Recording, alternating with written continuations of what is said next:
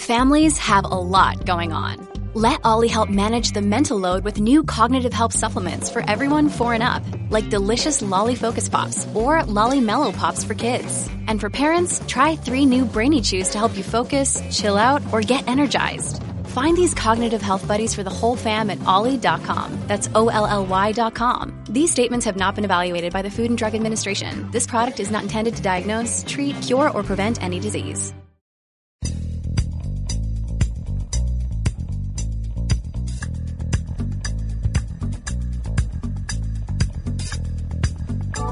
James Golden, aka Bo Snerdley, on 77 WABC, the crown jewel of American radio. And it is Saturday morning time for us, Saturday morning radio extravaganza here on 77 WABC. You are welcome, if you're awake, to call, to call in. 800 848 WABC is the number to call. 800 848 9222. And yes, we have. I'm surrounded by papers. I'm trying to figure out where we've got so much. It's an overflowing of news, as there always is. So let's start with uh, a, a good news story, okay? At least as far as I'm concerned. A judge has found that New York City's ex mayor that would be Bill de Blasio, his administration had no legal right to yank the license of Donald Trump's Bronx golf course. Now, Mayor de Blasio, in his self righteousness, said that uh, he was doing that. They were going to yank the license of it after the January 6th, and it says in Politico, insurrection insurrection. So he was going to pull the city's contract. Unilaterally just said that. And the judge, um, they referenced the actions of Donald Trump and his son, Donald Trump Jr., and they say they incited the attacks on the Capitol. Manhattan Supreme Court, Deborah James, 18 page decision said that uh, Ferry Point had no obligation to host a PGA level tournaments, blah, blah, blah, blah, blah, blah, blah, blah, blah, blah. Long story short, the city had no right. De Blasio had no right to do what he did, no legal right. More Trump hate. And it is finally corrected by the courts. Jesse Jussie Smollett is back in the news. He has a new song now. No, we will not be playing it today or any day. Part of the lyrics of the song, he asked a question Do you think I'm stupid enough to kill my reputation just simply to look like a victim? This is three weeks after he was released from jail after serving a few days and whining every single day of his sentence. And uh, so, just Jussie, do you want the answer to that question really? Do you think I'm stupid enough to kill my reputation just simply to look like a victim? That is part of the lyrics in Jussie's new song. Now, there is a lot of gender and sex news, which is becoming, I guess, a staple of modern life in America. It used to be you got these stories once in a while. They are flooding the news media in America. There is a story close to home here in New Jersey. Guess what New Jersey's planning, folks? In case you didn't hear it, New Jersey has planned sex education lessons for first graders in New Jersey, which will include discussions of gender identity. Some parents and some Republicans are outraged.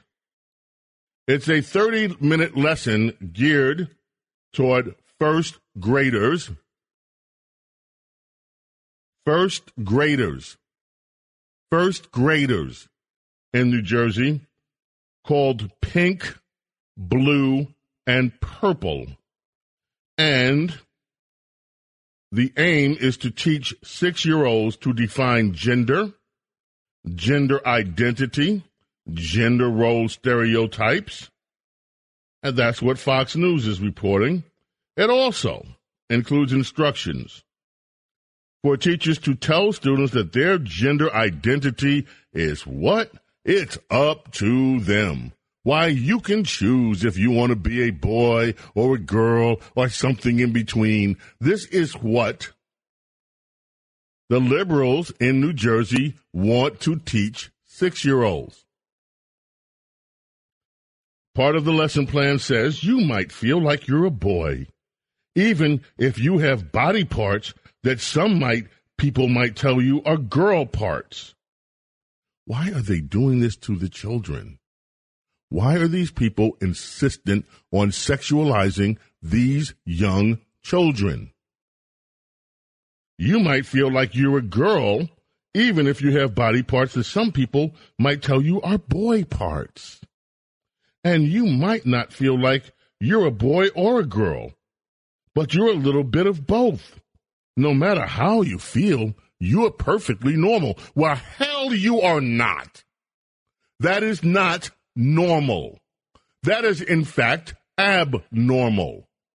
Normal means there is a norm. What most of the society, how most of the society would respond, a quote unquote normal response. Rush used to say this all the time words mean things. Well, the word normal has a meaning. The word norm has a meaning. Hello, Norm. Now, that's what you get in first grade. You might not feel like you're a boy or a girl, but you're just a little bit of both. Little bit country, little bit rock and roll, little bit boy, little bit girl, little bit something else. These people are sick. Um, um, yes. So this is what the liberals are telling children in New Jersey schools a lesson plan for second graders. Now we go to age seven, where they can up the sexualization, raise the stakes on it. Understanding our bodies. It has an illustrated discussion of human genitals so kids as young as seven years old can use medically accurate names for their private parts.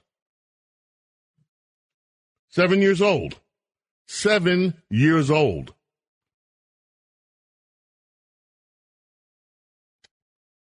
A note to teacher says being a boy or girl doesn't mean you have those parts. But for most people, this is how their bodies are.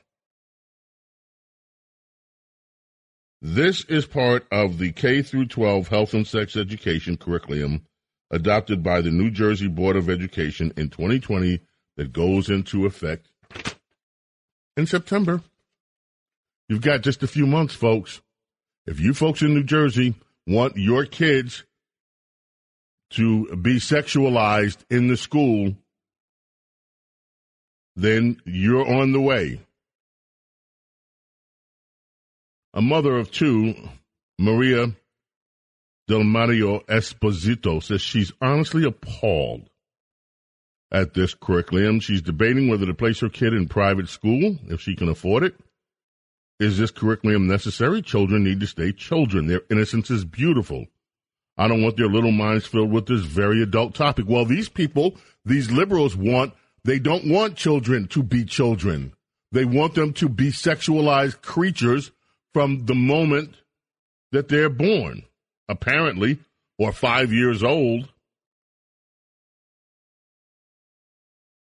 Now, parents will be able to opt out of having their kids take part in the lessons. Yeah, and stigmatized. One of the parents uh, uh, protested that. Protested her granddaughter might be bullied or harassed, targeted because of moral issues. This is this is what's going on in New Jersey. Right in New Jersey. I wonder if any of you educators in New Jersey are awake and up now. Are you woke, so to speak? And or you parents? I wonder if you parents in New Jersey might want to weigh in on this. Now, at the same time, there is a debate occurring in many sectors of the mainstream press, the liberals are quite upset with you. Well, not with you, with with with right wing media figures that they say are using an incorrect word, and that word would be groomer.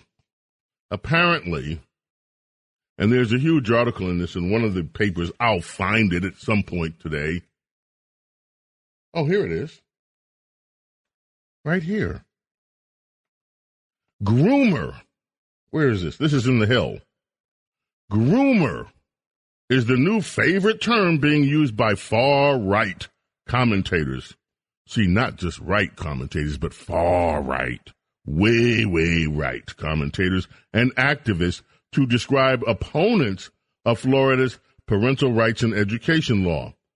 And guess who's outraged about that? Well, LGBT, LBGTQ advocates are outraged, just outraged, mind you, outraged that people are using the word groomers.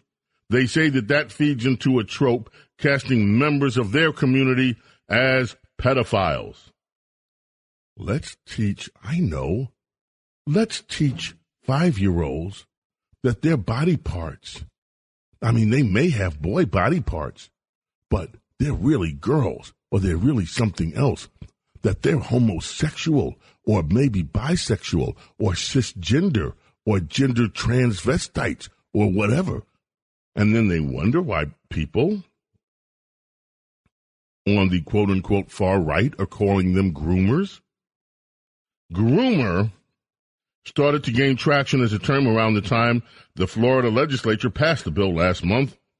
Those on the fringes, fringes, argue that opponents of the Florida law and other similar measures are enabling children to be primed for abuse by allowing such instruction to push them into questioning their gender identity. Well, I mean, why do you think it's being raised? I'd love to hear from some members of the left who have an opposing view to this.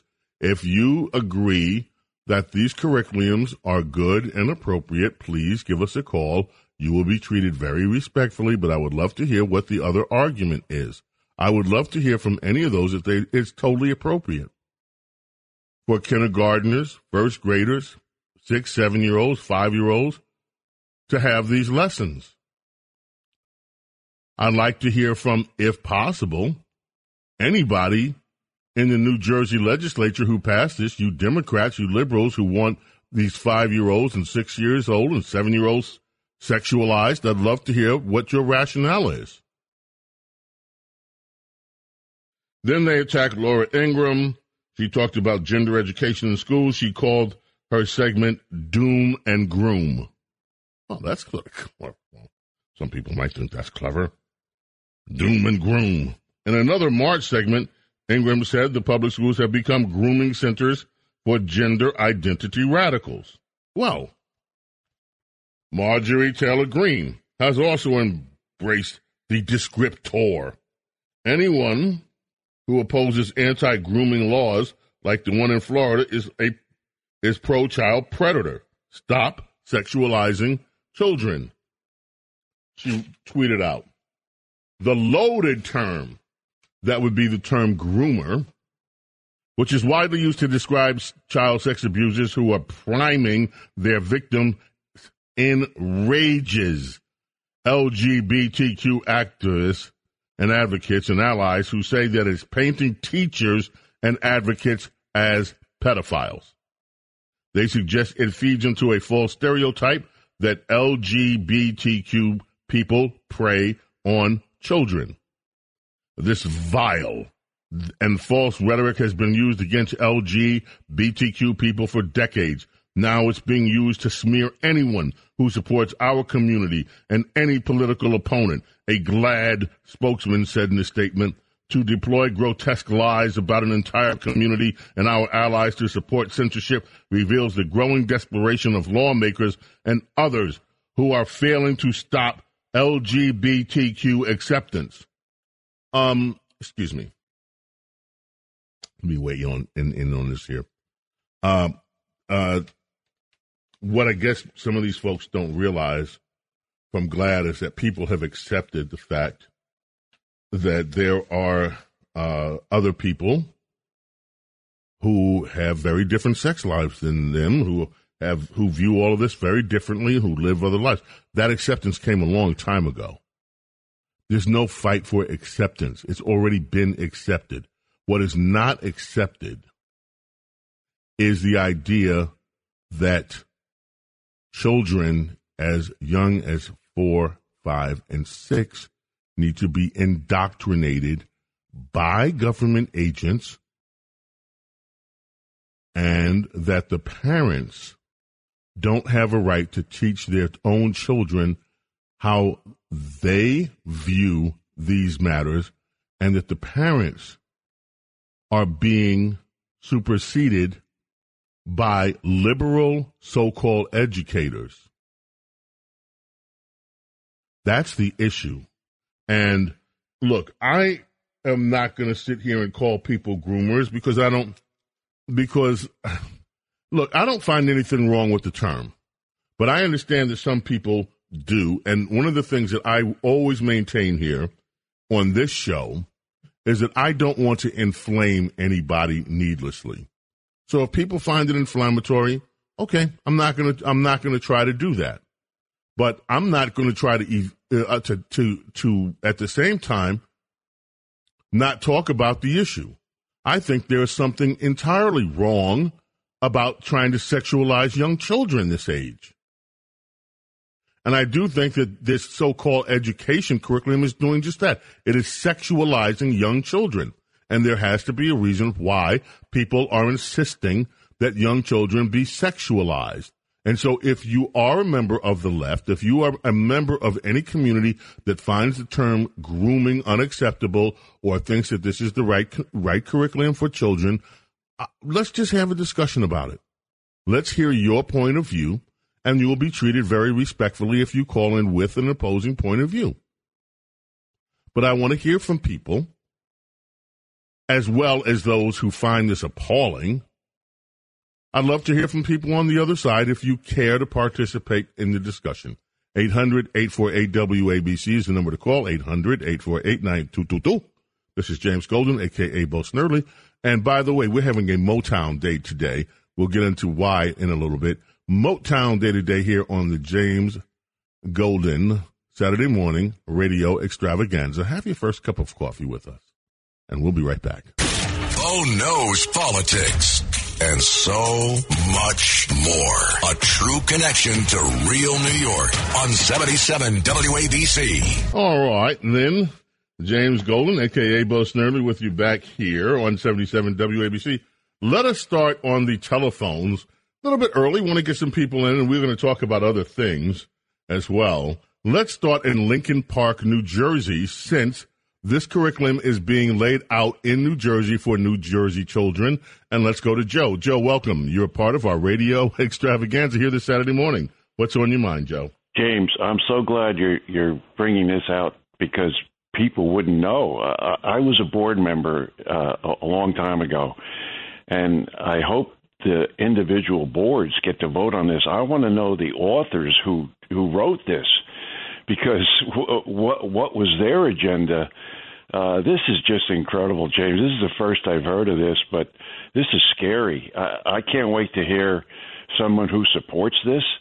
I, I've been in kindergartens, you know, just for fun to pop in when I was teaching uh, eighth grade, and uh, there's no way kindergartners are going to comprehend this. Come on, they haven't even reached the age of uh, age of reason. I, I, I am so astounded at this, James.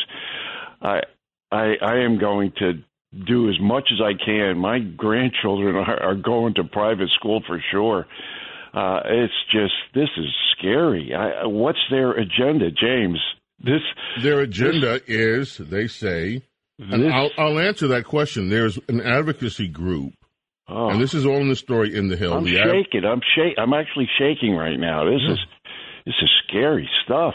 And this is what they're saying. Oh. They're saying um, a woman by the name of Melanie. I think it's a woman.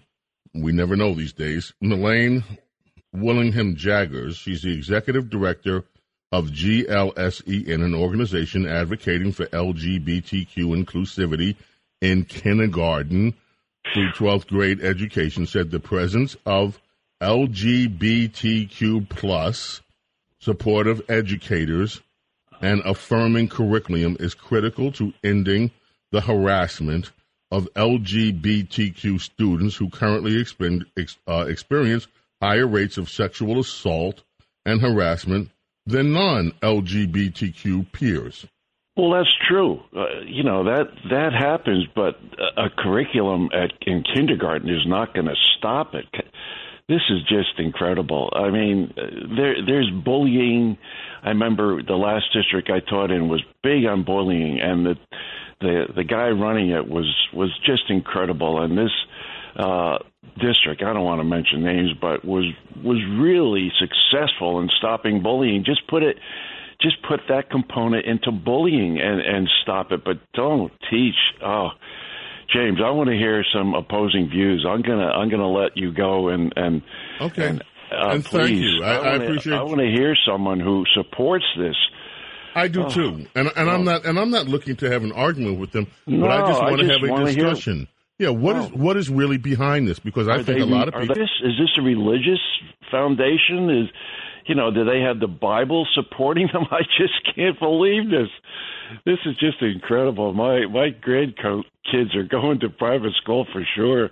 Well, you better uh, check hey. on private schools too, because this. Oh no! Because be, you you, I'm telling you, because some of the things that are coming out now of some of the private schools are just as bad as what, it, or or just as uh, just as progressive as what oh. what is being taught in some of the public schools.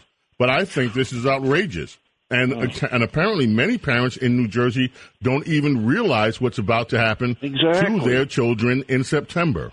You know, my kids are grown. I'm worried about my grandkids. Oh my God! All right, yep. James. Thanks for the call. Keep, appreciate it so much. Keep... Thanks, Joe. I appreciate it so much. Now, you know, part of what I think should be present in in this discussion is why, why that's the main question. Why? Why aren't parents trusted to help educate their own children on matters as sensitive as sexuality? Why does it have to take place in public schools? And why does it have to begin with children so early?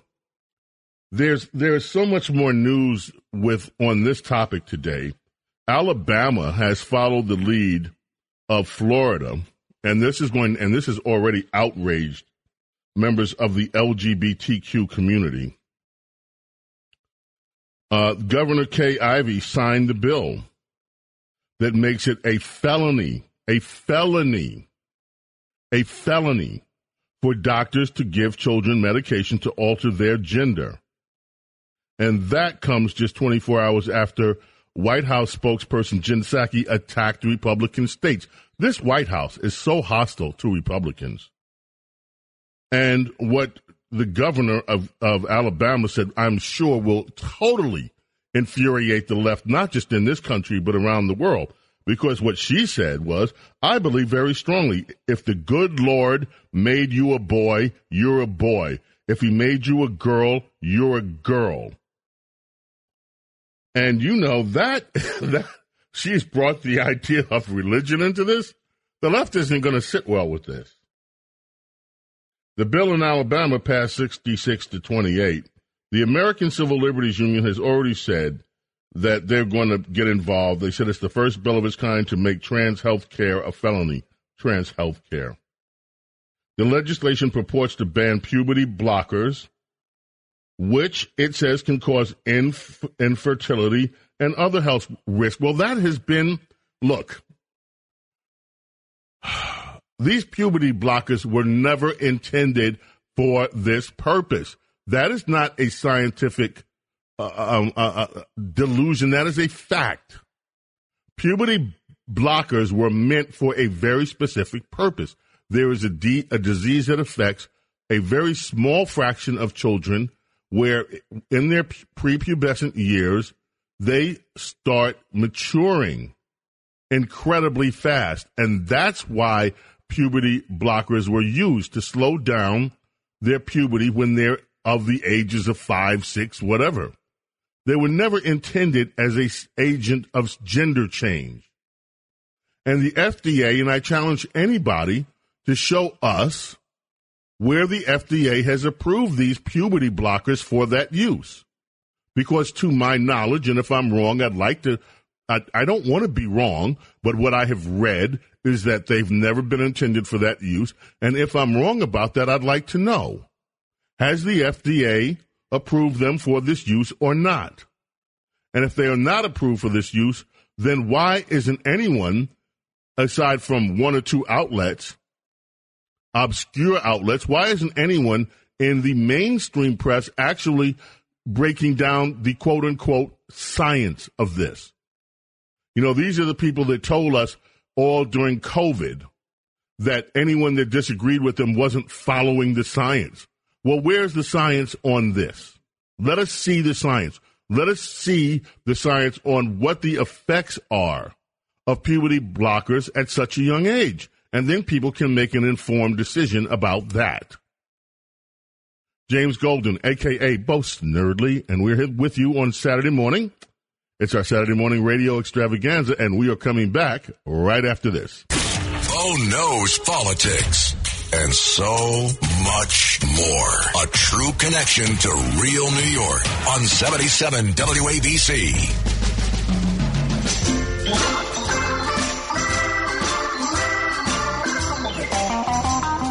Welcome to your Saturday morning radio extravaganza. How sweet it is to be loved by you. That's the Funk Brothers. For those of you who don't know, the Funk Brothers were the house band at Motown. Some of the members were interchangeable over the years, but um, and they and these these guys played on so many hit records that you know and love. Well, Joe Messina, age 93, died this week and his house in his son's house in Northville, Michigan, 93 years old. Joe Messina,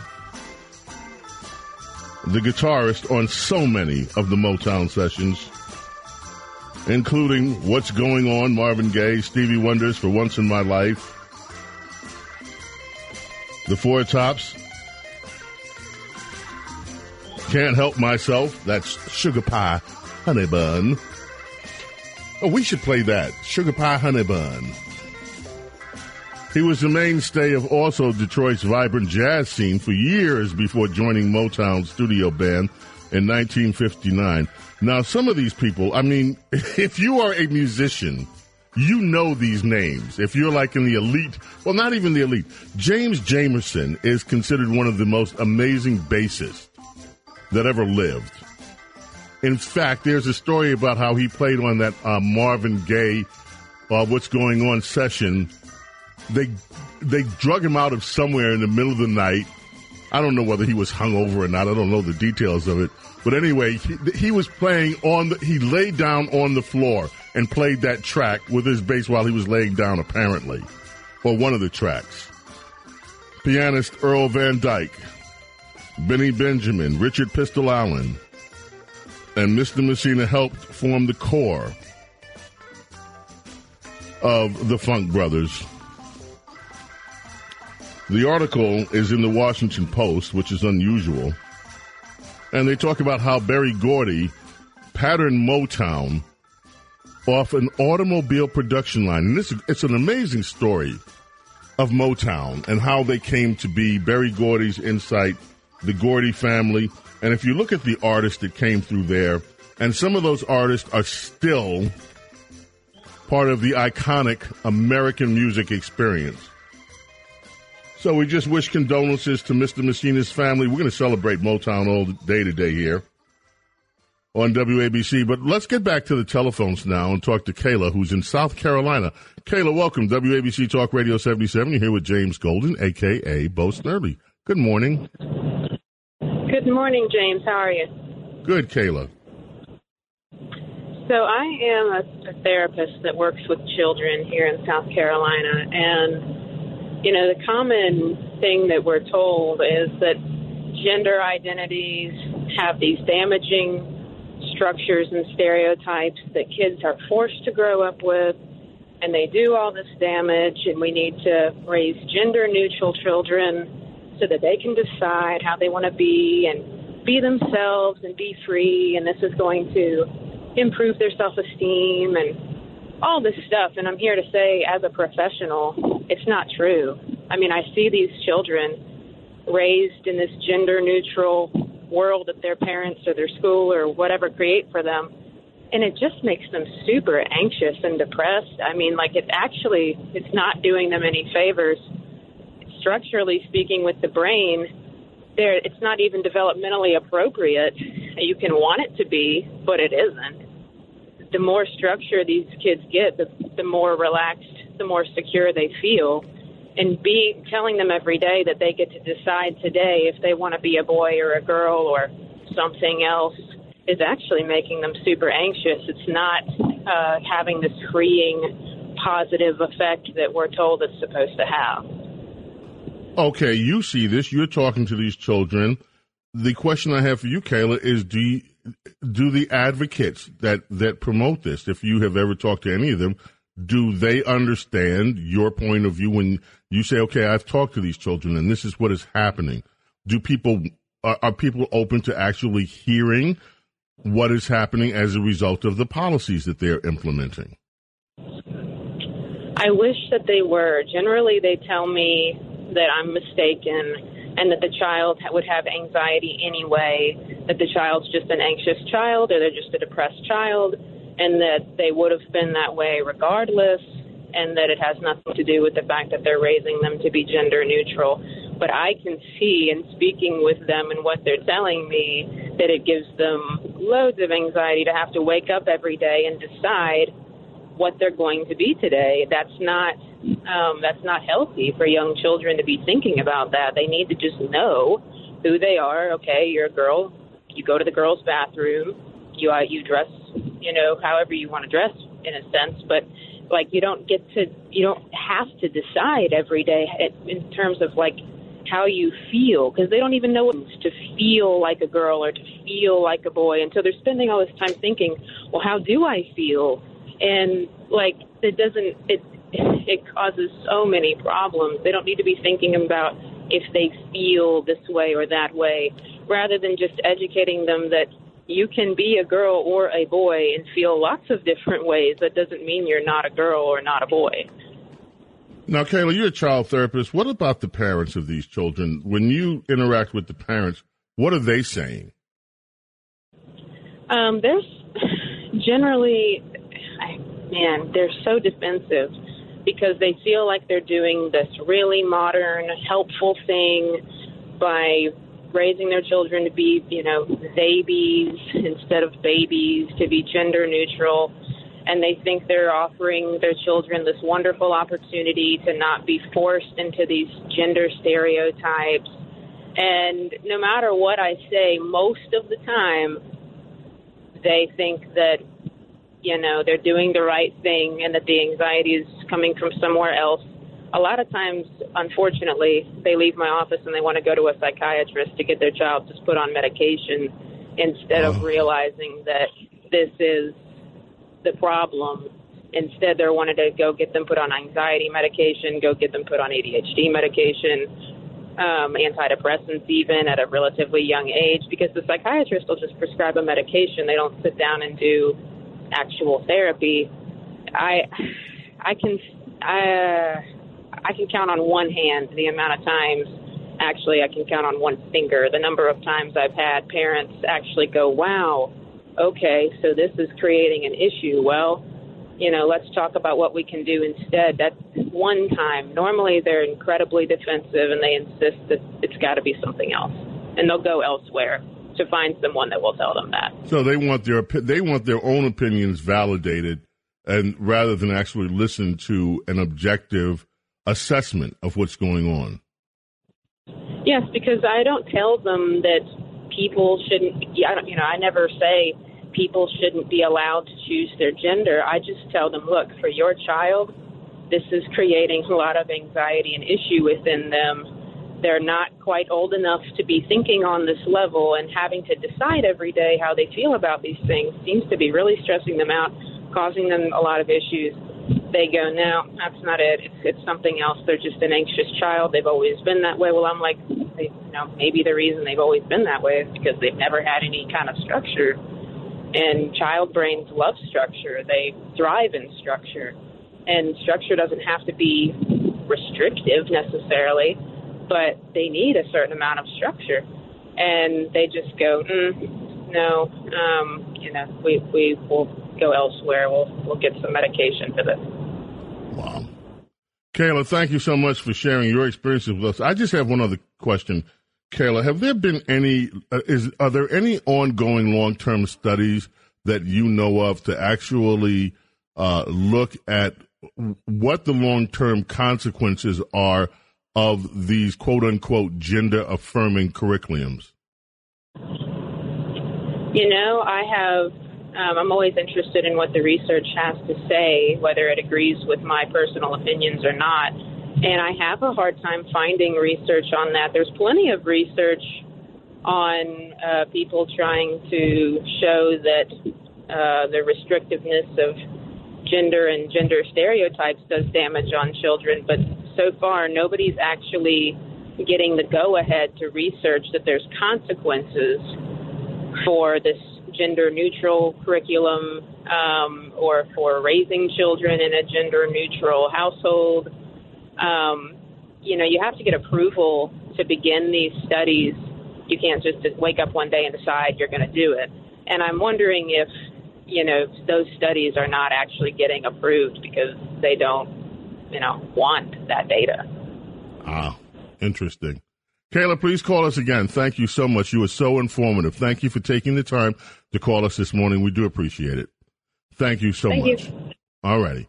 James Golden, aka Bo Snerdley, with you here. Let us go to Musa in Paterson, New Jersey. Welcome, Musa. New Jersey is where battleground now, where they are implementing. In case you're just joining us, New Jersey will be implementing a statewide curriculum for children in first grade and above that basically tells them that they can choose their own gender, etc., etc. Musa, what do you think? Good morning, Mr. Ner- Nersley. Um, uh, I would like to uh, thanks for taking my call, and I would like to apologize if I'm a little tongue twisted right now because I, am so upset at what's going on in the state of New Jersey, and now this. Um, back in September, I got to say October last year, a friend of mine was telling us that his daughter came home and and said, "Dad, can I can I say can I speak to you?" And he said, "Yes." There was, and she's nine years old, by the way, and the school sits in South Paterson. Is school nine is a grade school, and um, a little boy got up and he was dressed as a female, and he asked the teacher, "Can I can I use the bathroom?" The teacher looked at him and said, Yeah, yeah, yeah, go. The boy stood there he froze for, for a couple seconds and then he raised his hand again and said, um, the, the teacher said, Yeah, can I can what, what's what's going on? And the kid said, Which one do I use?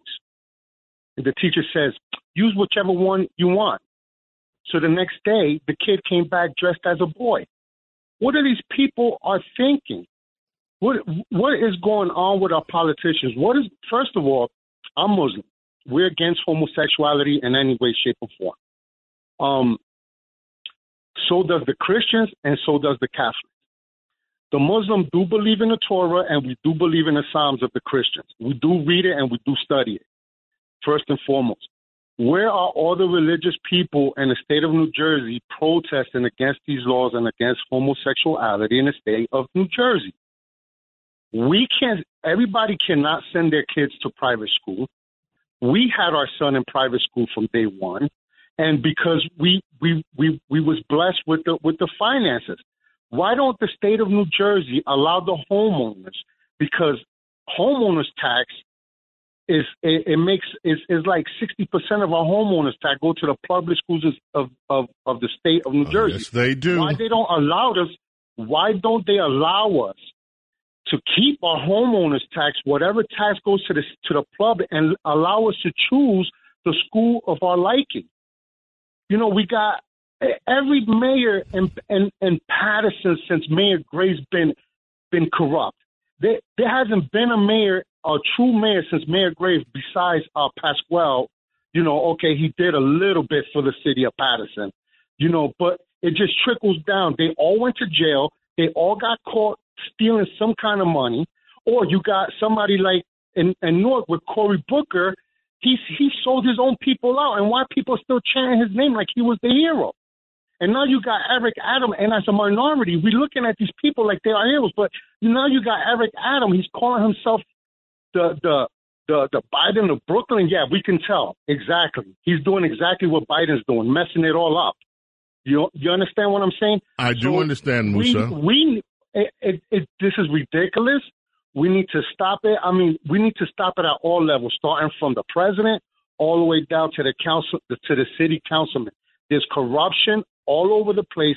This is why we're paying high taxes. This is why we're paying high um, gasoline. Gasoline, um, a gallon of milk costs just as much as a gallon of gasoline. Are you kidding me? When we got when you can't even drive down the street without hitting a pothole. Every other street you hit in a pothole. Every other week your car's in the shop getting what, are, what is, and then the people and the people they letting this is why they letting so many immigrants into the country because they're just so happy because they're coming from less. So they're coming from less to what we have over here, and it's like paradise. So they're not complaining. And then us, we complain, and all of a something you're racist or you're bigot or you just against the homophobic. Well, you know what? Your own religion don't like you. How about that? Well, Look Musa, into your me, own Bible. Uh, Musa, first of all, you have courage to speak the way that you're speaking because so many people are now almost ashamed to espouse their own religious views and the re- religious views that they grew up with because they are called all sorts of names if they are devout followers of whatever faith it is, whether it's Islam, whether it's Christianity, Buddhism, Jainism, Sikhism, whether it's uh, whether it's Confucianism, whatever it is. People are now almost ashamed to speak loudly or to speak up about their own religious values, including Christians and including the Catholic Church. There's so many Catholic churches now that now seem like liberal talking pieces on everything. You know, it's just like what happened. So, so number one, there's that, and you have a lot of courage to speak up the way that that you are speaking up about it. But I have a suggestion, Musa. Why don't you run for office? I'm not too young, and I'm not I'm not pissing vinegar. Excuse my. That's okay, Musa. But let me tell you, you I'm don't not, have to be too young. You make sense, or get or gather with your friends, and you guys, you guys decide to run somebody who represents your values. That's what is needed here. Because for too long, these liberals have run unopposed and they've run your city into the ground. And you have to take it back. It, listen, it's a shame where where where it's gonna get worse. And all all I'm saying is that I'm I'm praying for all the children all around the world, the ones that are are being kidnapped, sold on the black market, the ones that are being abused in any way, shape, or form is very sad. Is very sad that you know on a date, you know, and I'm I'm gonna share this, and I'm pretty sure because um you know I I'm I'm frustrated and I'm upset, but I'm gonna share I'm gonna share this with with with your listeners, and um you know maybe somebody is listening to what I what I'm saying here, but you know um the Prophet Muhammad Sallallahu said to us that on the day of judgment um that that that on the on the on the day of judgment, accountability for the children are going to be severe. So shame on us as hum, as hum, as humans of Earth, as as humans on Earth, we're destroying the Earth. Where where where where we don't have enough. Um, you know, we, we're not being kind to our neighbor. We're not giving respect. I don't care if anybody like me, but you know, I demand my respect from people. And I Musa, think everybody I'm I'm sorry to cut you there because you're you're you're beautiful. I want you to call us back, my friend. Assalamu alaikum. And we have to go. I got to take a break, but please call us back, okay? Have have a good day. You too. James Golden, aka Bo Snerdley, here on WABC Talk Radio 77. Coming back, more of your calls after this. Entertaining and informative.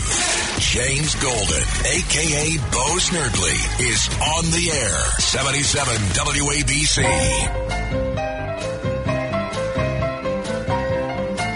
The Funk Brothers bring us back. This is the instrumental track to Sugar Pie Honey Bun, Four Tops. Celebrating Motown on this Saturday. Let's do the Four Tops version of this before the show's over, okay? And we're headed back to the telephones. Corey in Wisconsin, welcome. James Golden, aka Snerdley, with you here for our small radio extravaganza. What's up, Corey? I, I I don't even believe this. Having been in the position that I'm not saying everyone needs their significant other. I'm blessed. I have a young lady sleeping right now. I was attacked twice. As a very young first time I was a very young boy. Very, very young boy. Second time, I wasn't so young. not gonna get into it.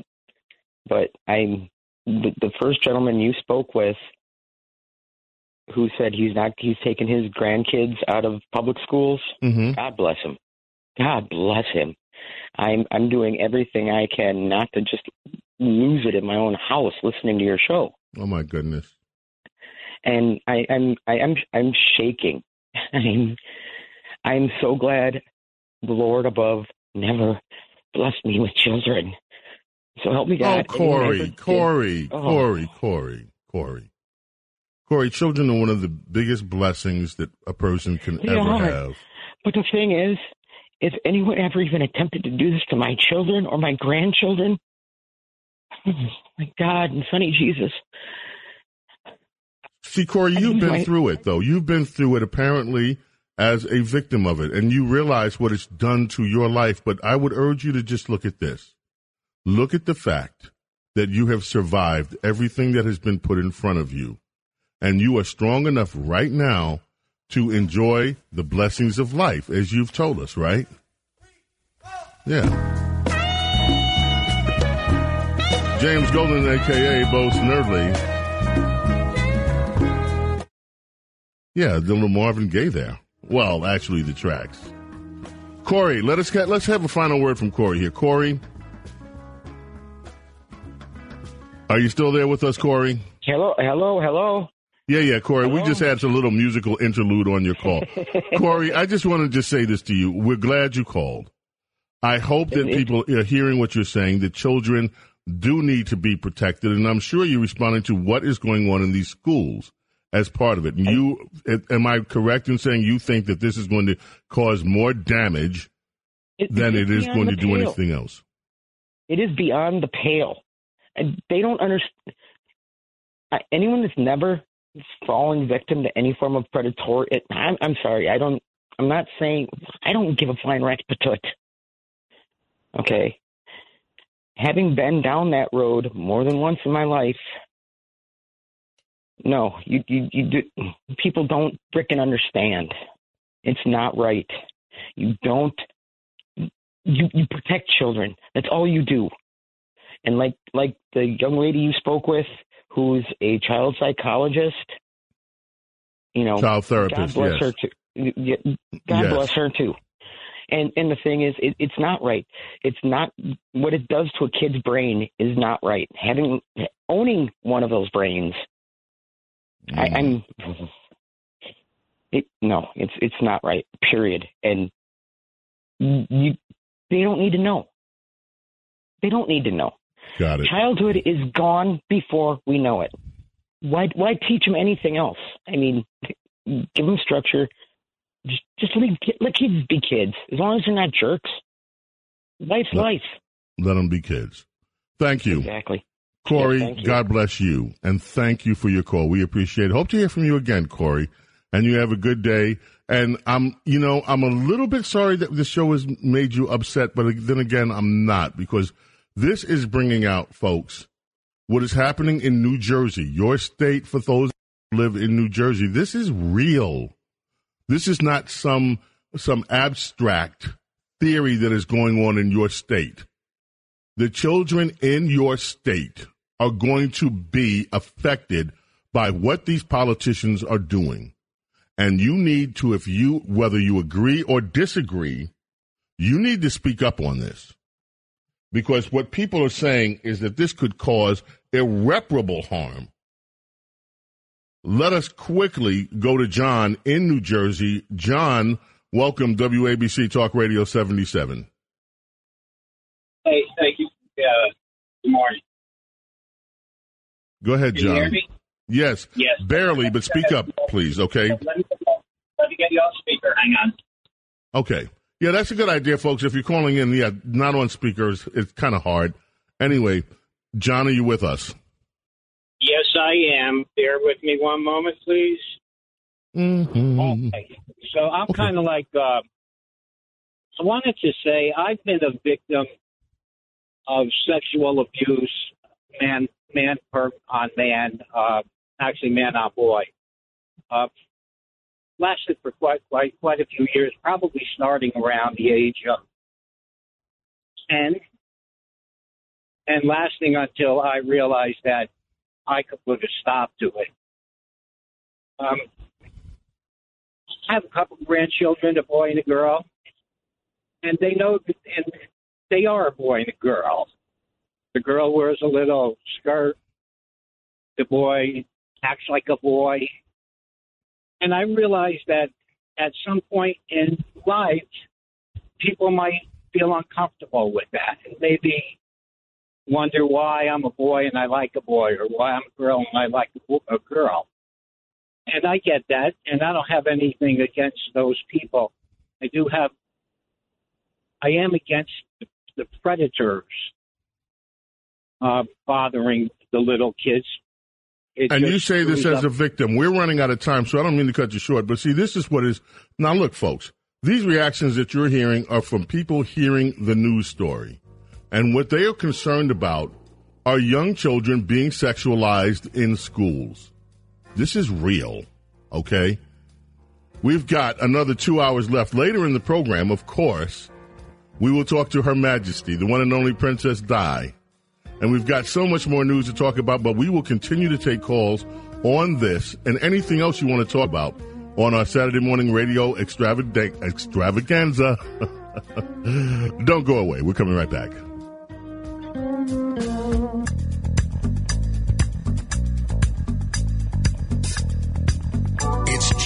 Golden, aka Bo Snerdley, on 77 WABC, the crown jewel of American radio.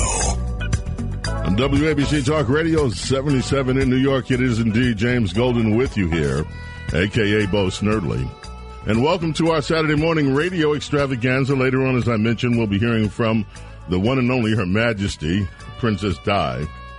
And your phone calls are going to be a big part of the program today. We have so much news. I'd like to get to a few stories, but we are going to continue with your phone calls about this case in New Jersey. New Jersey, in case you're just joining us, waking up, have a cup of coffee and your bathrobe. Look at the sun or the rain. And wherever you are, because we get calls from all over the country. Or sit out on your patio and look at the ocean if you're fortunate enough to do that. Even in Coney Island, yes. Uh, we're going to talk about a little bit later. We've been talking about New Jersey, and we're going to continue to talk about New Jersey. In September, New Jersey is implementing a new curriculum that will sexualize learning for children in first and second grades and above, telling them in pretty in, in no uncertain terms they can choose their own gender, et cetera, et cetera. This is called gender affirming. And there are a lot of concerns about what these children will be taught and why are they doing it. And we have welcomed people from both sides of this debate. So far, we haven't heard from anyone who says this is a good idea. But if you do think it's a good idea, please feel free to give us a call and discuss and tell us why. And again, you will be respected. You will not, I'm not looking for an argument or a fight. We are looking to hear point of view. We are totally open in the arena of ideas to hear ideas that conflict or compete with our own. And you're more than welcome to call, and you will be respected if you have a contradicting idea or thoughts. Now, we have, we are fortunate to have this program, an association with TIPP. And we have the Golden TIPP poll. Now, TIPP are the most accurate pollsters when it comes to at least the last five presidential cycles. We have a relationship with them where we produce our own poll, and this month we have produced a poll on America's crime epidemic. I'm not going to go through the details now. We will do that on the Monday show because I want some time to analyze. I just got the, the data this morning, and then we're going to also share that with some of our other partners that we're working with for my daily news blast. We have a news blast that comes out twice a day, the Daily BS. And by the way, if you'd like that, you can go to jamesgolden.com or bosnerdley.com, either one, jamesgolden.com, bosnerdley.com, and you can just sign up. You can also leave me a message there. And my team and us, we are reading all of the emails. It's become a little bit overwhelming for me to now respond to everything, which is just someone I would like to, but it's no longer possible but I will respond to as many personally as I can. I read them all, and my team, I have an amazing team that's working with me, and we're growing our team to deliver more news, to deliver more um, real news and truthful commentary to you. we we're still planning some other things.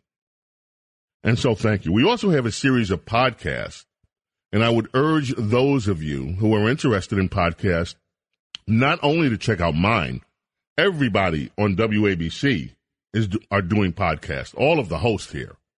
And Red Apple Media has put them on every single podcast platform you can think of. And Rudy Giuliani has, everybody has them, Charlie Kirk.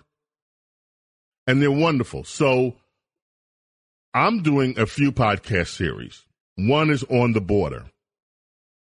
On the border, we are dealing with information that is not in the mainstream press. We are working with an amazing reporter, Todd Bensman, who actually is on the border, who actually is on the southern border, and beyond that goes to the southern border of Mexico. And his reporting is unique. It's often ahead of the curve. In fact, this Title 42 that's that is now subject to being repealed by the Biden administration could open the floodgates on immigration like we on illegal immigration like we have never before seen in America.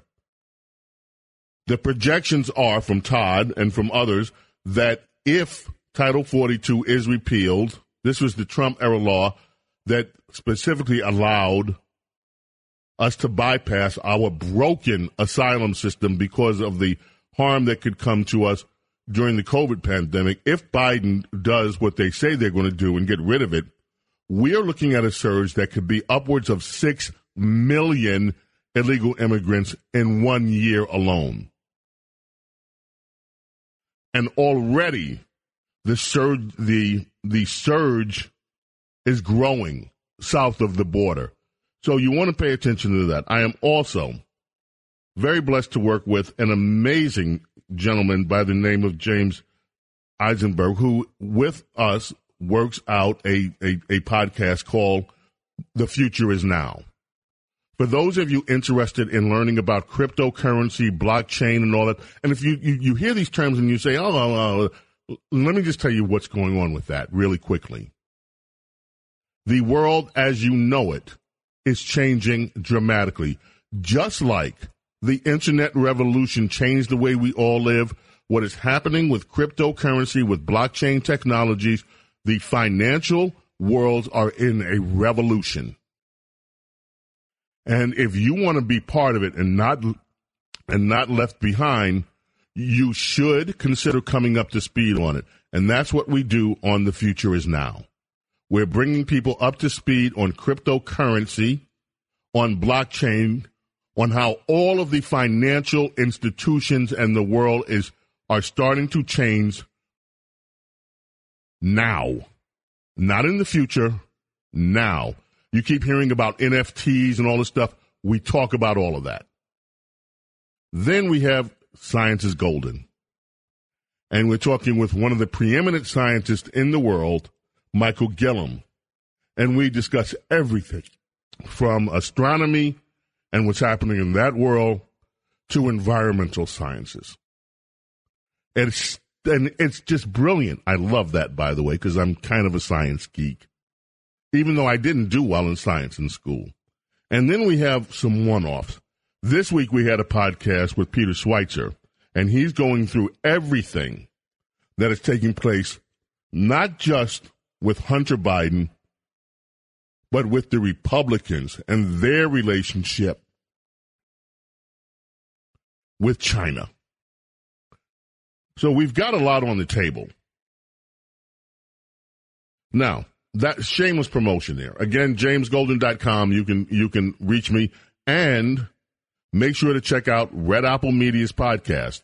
You can go to WABC, WABCradio.com and go under all the podcasts and see what incredible podcasts are being offered up every week here.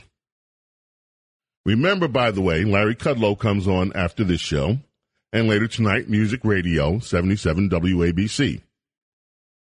So here's a story. And I look, it's not funny. And and I don't want to I don't want anybody to think I'm making fun of what happened here. I'm not. But I just think this is sadly ironic. Talk about gender. This is what boys do. Because boys, we tend to think we're invincible. A Florida boy, 16, was killed this week after he and at least two of his other friends took turns shooting each other while wearing body armor. Joshua Venning, Colton Whitler, both 17, arrested. They're going to be tried as adults in connection with the shooting incident Sunny, uh, Sunday in Belleview, Florida. That's about 70 miles northwest of Orlando. And the victim, Christopher Leroy Broad, Jr., killed. They responded to a call police did and found the boy in the residence suffering from a gunshot wound. Taken to the hospital, he died. They, of course, who doesn't in this generation, recorded it on video. Everything's on video. Venning initiated the shooting game game after he produced a firearm and a bulletproof vest and asked if they had ever seen anyone get shot with a bulletproof vest on. So, boys being boys, what did they do? Oh, oh, wow, that sounds like fun. Let's do it. Let's put on a bulletproof vest and let's shoot some live rounds at ourselves. And let's see how we can we can live through being shot with a bulletproof vest on. And it ended badly. This is the kind of things, parents of boys, you know exactly what I'm talking about. These are the kind of things that boys do because boys are incredibly stupid at moments in their lives. And I say that because I've been incredibly stupid as a boy. I remember, and not even as a boy, as a young man, I remember the first time I got a pressure washer that was like one of those 2600 psi things. I mean, and I said, "Wow, I wonder what would happen if I if I if I wonder what this feels like on my skin." Now, any anybody else would just say, "Stop right there, you idiot. You're not supposed to put a pressure washer against your skin and turn it on." But no, I had to be curious. So I did it and of course, the skin on my arm came off. And it's like, wow, I'm bleeding. So that's what it does. And then you go get bandaged up. I went. I remember when I was talking with uh, one of the medical professionals that I had to interact with after I did that. They said, "Well, how did you do this?" And I, I, I admitted it. I said, well, well, I wanted to see what would happen if I used my pressure washer and it touched. And they just looked and said, you know what? You're stupid. Well, this is, I mean, this, this in Florida, it almost sounds like something that comes out of a South Park episode. And then, oh, guys, let's see what happens if we shoot ourselves with bulletproof vests. Oh, damn. We kill Kenny. Well, who does this? Boys do this. Boys do incredibly stupid things when they're boys and until they become men. And even then, they do incredibly stupid things, but they at least start to mature when they're in their 20s a little bit. There is a difference between boys and girls. And at least while they're younger, girls are much smarter than boys. They wouldn't say, most girls, these wouldn't say to themselves, hey, let's shoot each other with bulletproof vest on and see whether we'll survive. That's not something that most girls would do. It is entirely something that stupid ass boys would do. And then you get, oh damn, we kill Kenny. James Golden, WABC Talk Radio 77. We're coming back. More of your phone calls right after this. Entertaining and informative. James Golden, Bo Snerdley is on the air. 77 WABC. WABC Talk Radio 77 in New York. The Four Tops bring us back. Funk Brothers underneath.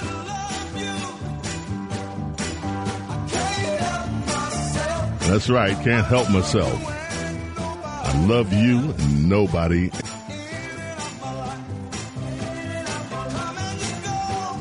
The most amazing, beautiful person.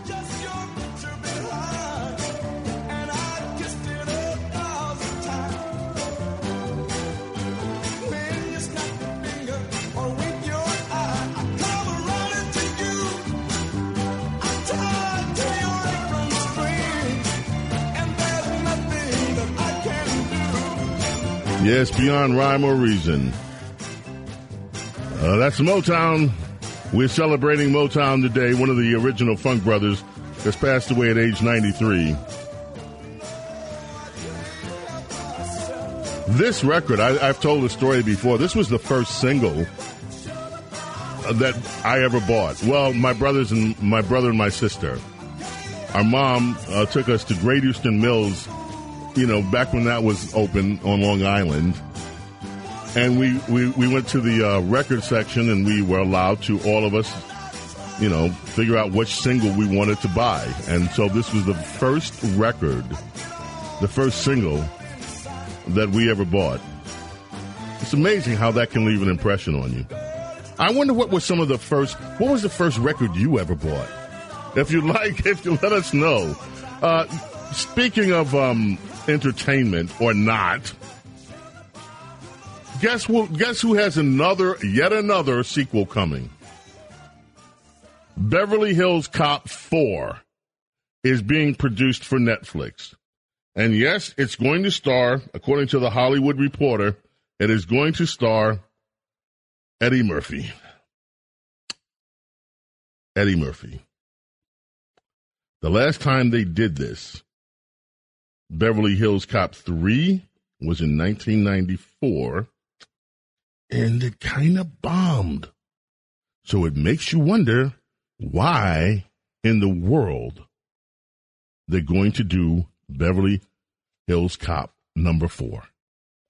Norah O'Donnell. Now, Norah O'Donnell has been in the news a lot. People have kind of taken to writing stories about how, how shall we say this, how unfriendly her reign is as news queen over there at CBS. Well, and there were all kind of stories suggesting that she might not get another contract. She has. They signed her again. Look, I don't watch CBS News in the evening with Norah ever.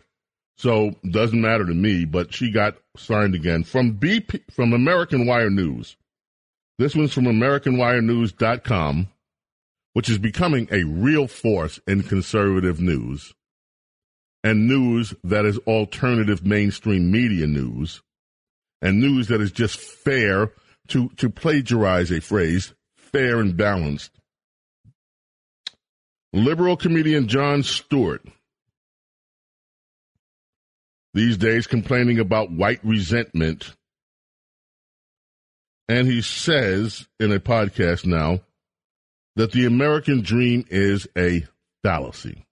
It's a fallacy. A fallacy.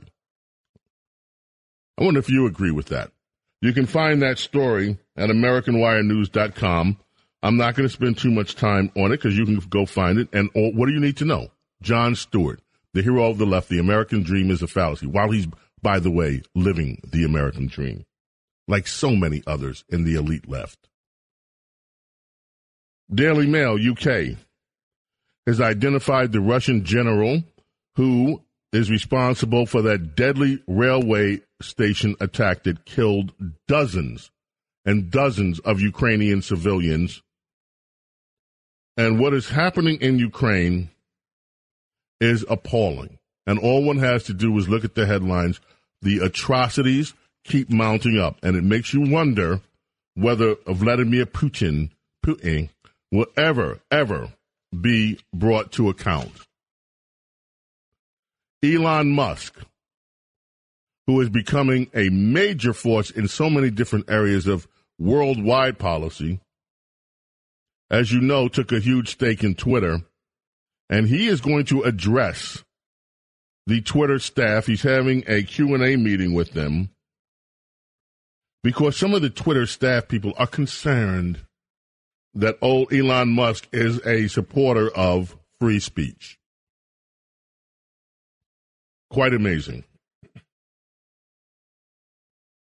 Yesterday in New York, it happened again.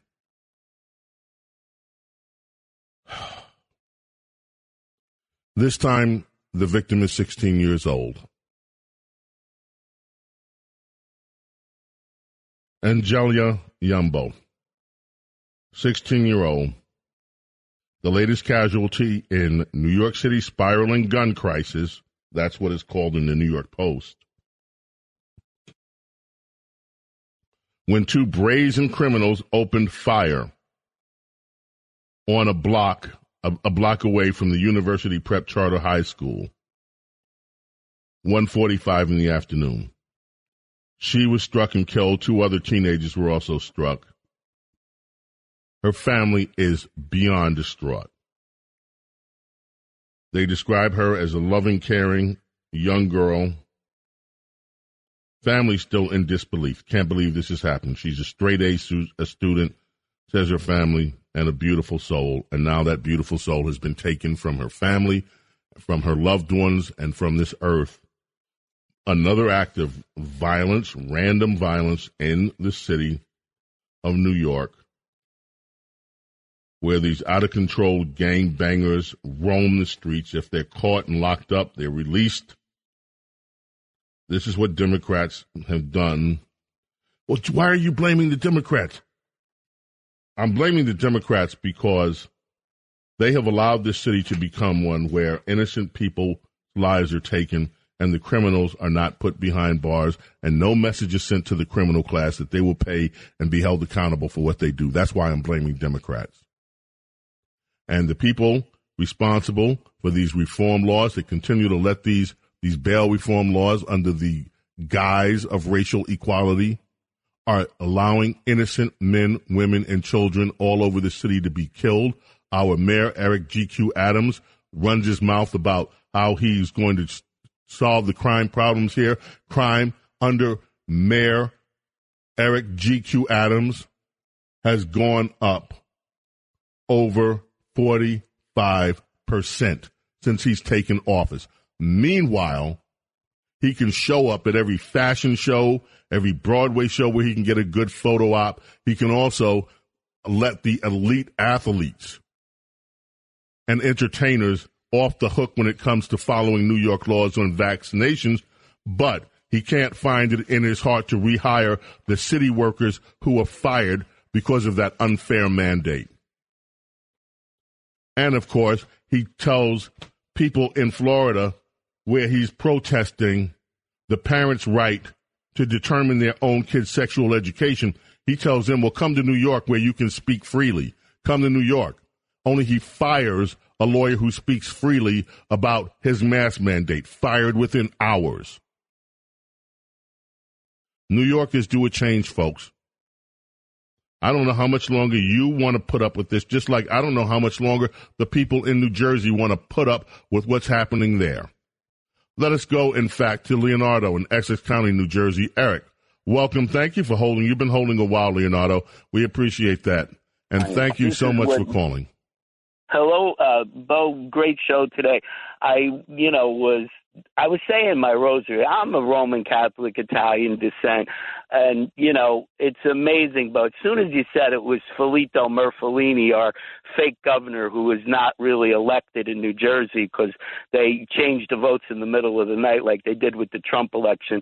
Uh, now uh, they always have to overreach. Hopefully they'll get knocked out, and Jersey won't wind up a, a one-party state. But the last time I talked to you, Bo, it was about the Rat Kingdom, and they're using the same uh, Marxist cultural techniques to get their hands. There, it seems like you know these Democrats or demon rats or leftists or communists, whatever you want to call them, they're obsessed with either killing preborn children, uh, post birth children. If they can't kill them, then they want to break their minds and confuse them so that you know, I, I I just look at it as it's chaos, causing chaos and confusion, so that the uh, the next thing is domination. It's a satanic religion of sorts.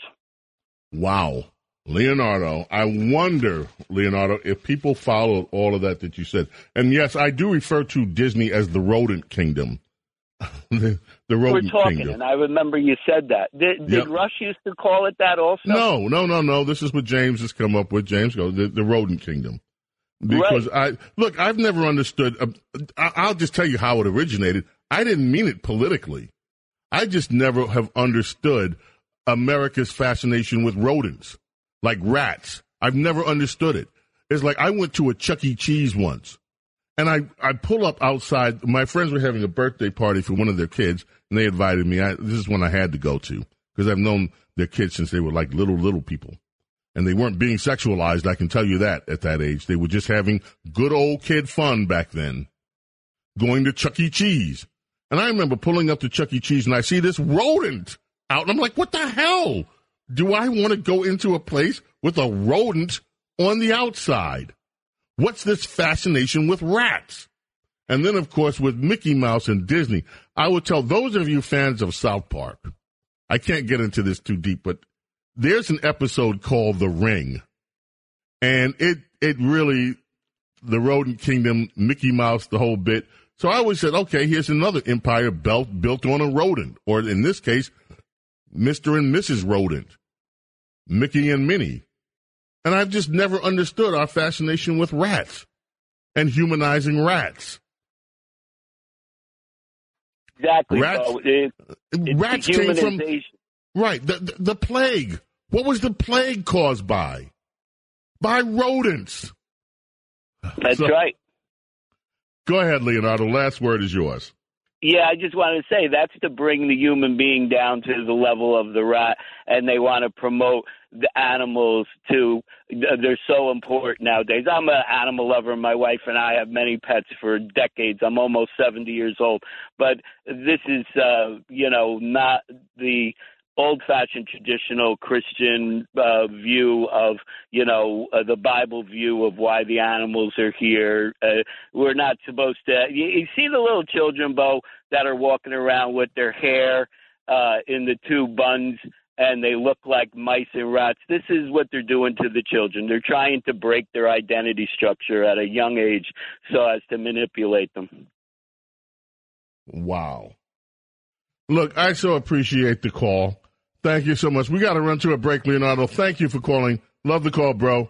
Be in touch. Stay in touch with us here. James Golden, a.k.a. Bo Snerdley on WABC Talk Radio 77, Coming back, more of your calls after this. Handling legal matters is stressful. So, let the law offices of Frank Bruno Jr. provide you with the insightful counsel you deserve. The law offices of Frank Bruno Jr. has successfully handled thousands of cases for 25 plus years. They focus on elder law and estate planning, but are equipped to navigate you through all stages of family law and divorce to real estate law and probate. The law offices of Frank Bruno. Call 718-418-5000 or visit them at frankbrunolaw.com. That's Frank FrankBrunoLaw.com. Frank Bruno. He's your numero uno.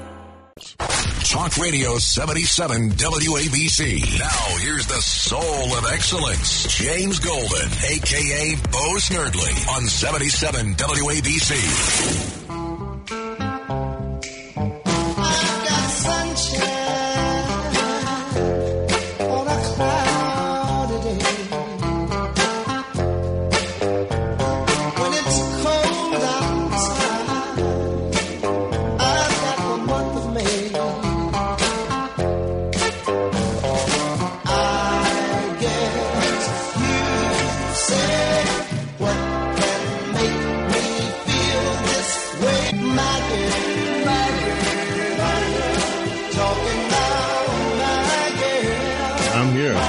I'm here. Are you here? Yeah, I'm here. I'm enjoying this. It just took me back in my memories.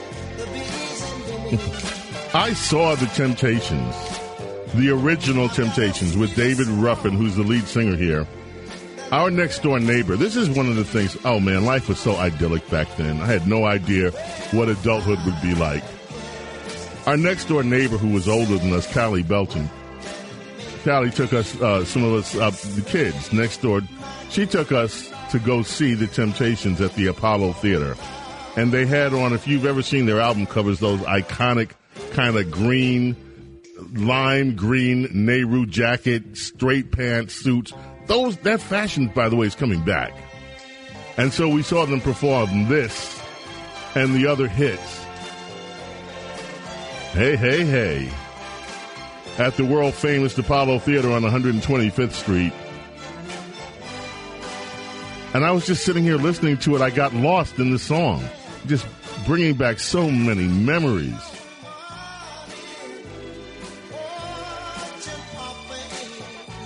I think David Ruffin has the most. His vocal performances are just incredible. You vocalists, you singers, you know what I mean.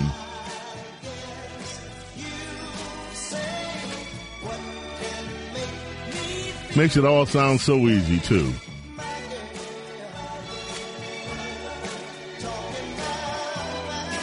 Anyway, let's head back to the telephones. Tommy, Brooklyn, New York. Welcome, WABC Talk Radio 77. How are you? Good morning. Hello. Hold on, take it off.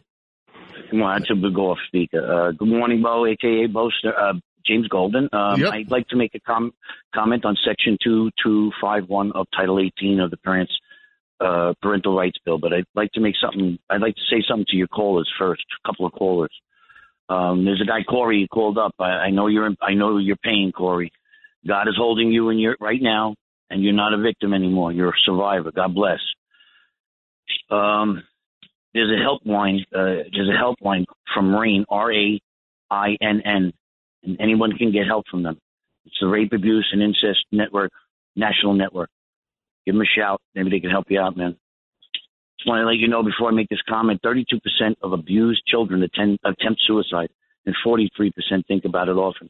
I don't know if that's that, how accurate that is, but uh, I know a lot of people. I am a victim myself, so so where am I going at is uh, this so-called gay bill. I have an issue with it. You know, what exactly is age appropriate, and who determines that?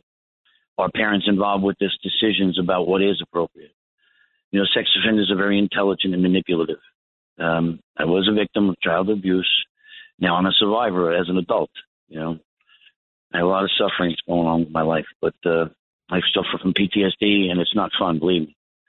Um, I worry this will embolden the pedophiles. This bill, you know, teach, you know, when you teach these young children, you know, and make them curious and maybe easier to manipulate into a pedophile's web of deceit.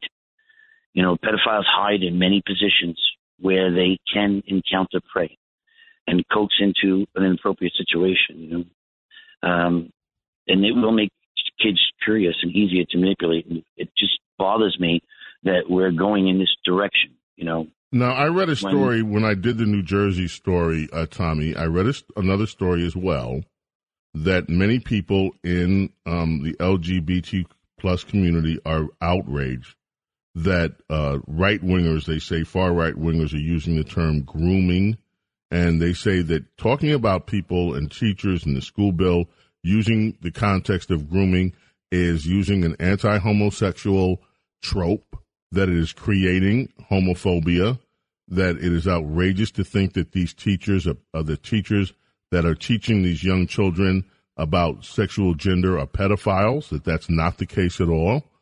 And uh, I, what do you say to that? I mean, this is, and the reason I'm bringing this up today, folks, is because in New Jersey, if you have not heard, starting in September, first graders statewide in New Jersey are going to have a curriculum imposed on them where they will be told that they have a choice of which gender they are. They're going to start being uh, made aware of their uh, gender identities.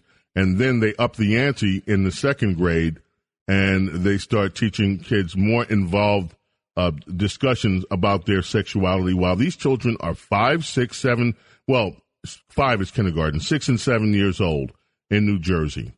And I don't understand why this is happening. This is now a policy, a, a statewide policy in New Jersey.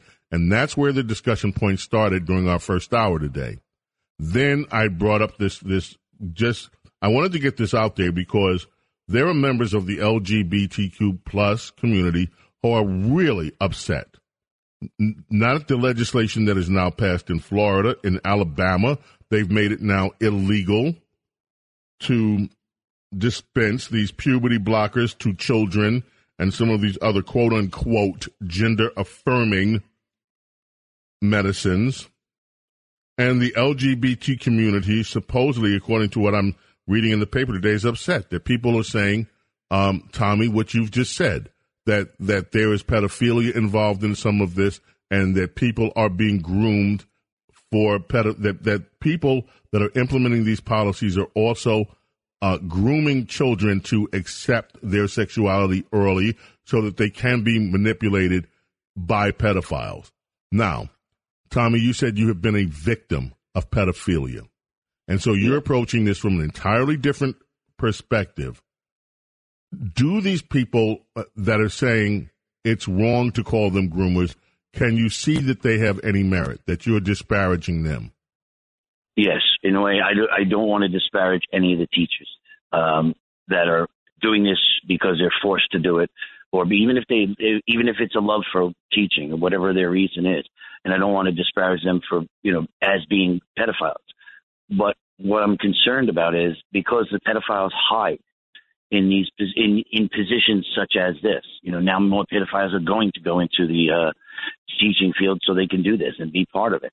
Um, and it's going to embolden the pedophiles to, you know, become more involved in teaching the uh, schools, young school, young schools, where I mean, where they teach young children. Um, they're very, they're very intelligent people. These, I don't want to disparage the teachers because I'm not saying that the teachers are. Some will become, or some, you know, the teachers that may come in there are going to be pedophiles because that's what they want to do. They want to manipulate the children. I'm not saying that all of the teachers are doing it, but there's going to be a, a, a percentage of teachers that will do that. And um, the people who are writing this bill, I don't know what they're. I have. I've been learning about it. I've been trying to read more about it, and I, you know, being a victim and no longer a victim. You know, I'm I'm a survivor today, and um, I don't want these kids to have to go what I went through. It was very painful for me from ages six to twelve. You know, some people very close to me. You know, and um, a doctor. You know, and wow. it's just like, yeah, uh, my father's so best position, friend. You know, positions of trust abused, and you were the victim of this. Yeah, yeah. Uh, let me ask you a question. You say you're a survivor, but this still, what happened to you still informs your life today, from what I'm hearing. Is that true? Say that one more time. So, in other words, you're still, you still, even though you're a survivor, this, the trauma that you experienced being violated like this as a child still impacts your life today. My God, it does. I'm, uh, it happened between six and 12 years old.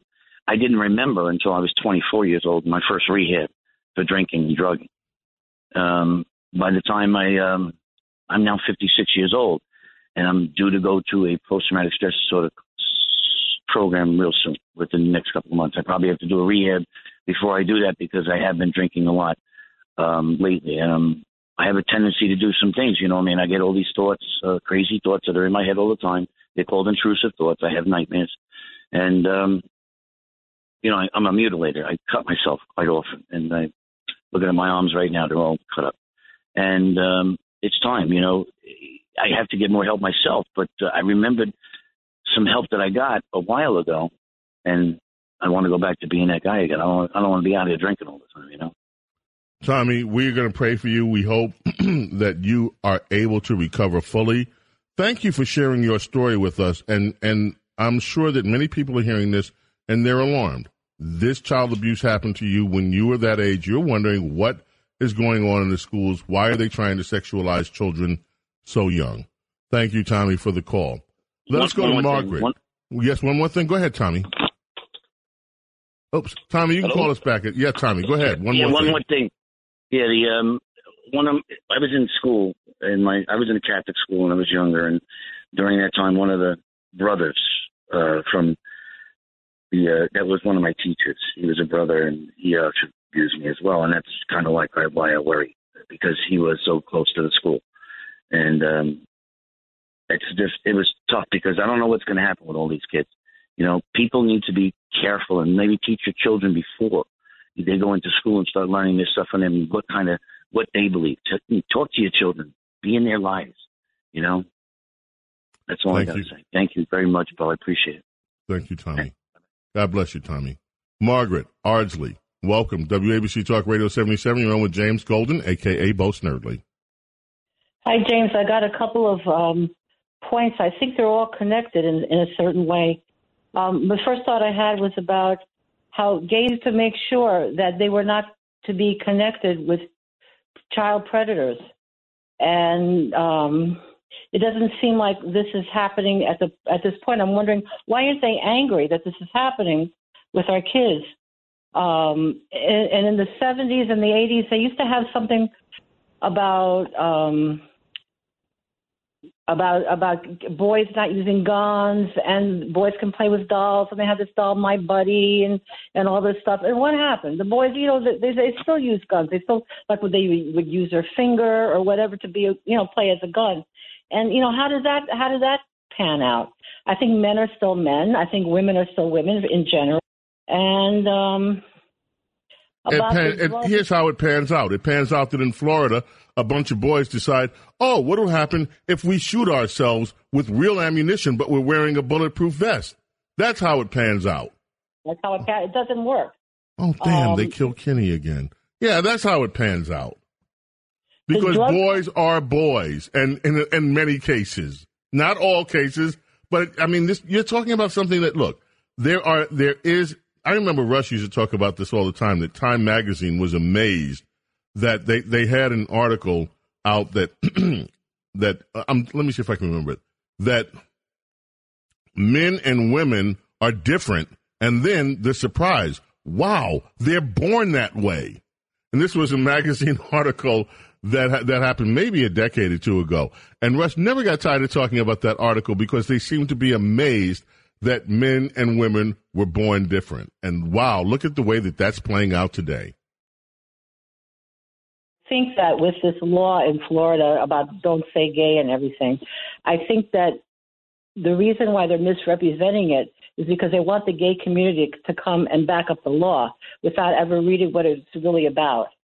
And um, I don't know why doesn't the gay community come out and say we're against bullying? You know, and, and not only the gay community, all of us. Why are we saying against bullying and not against teaching children at the age of five or six about sexuality?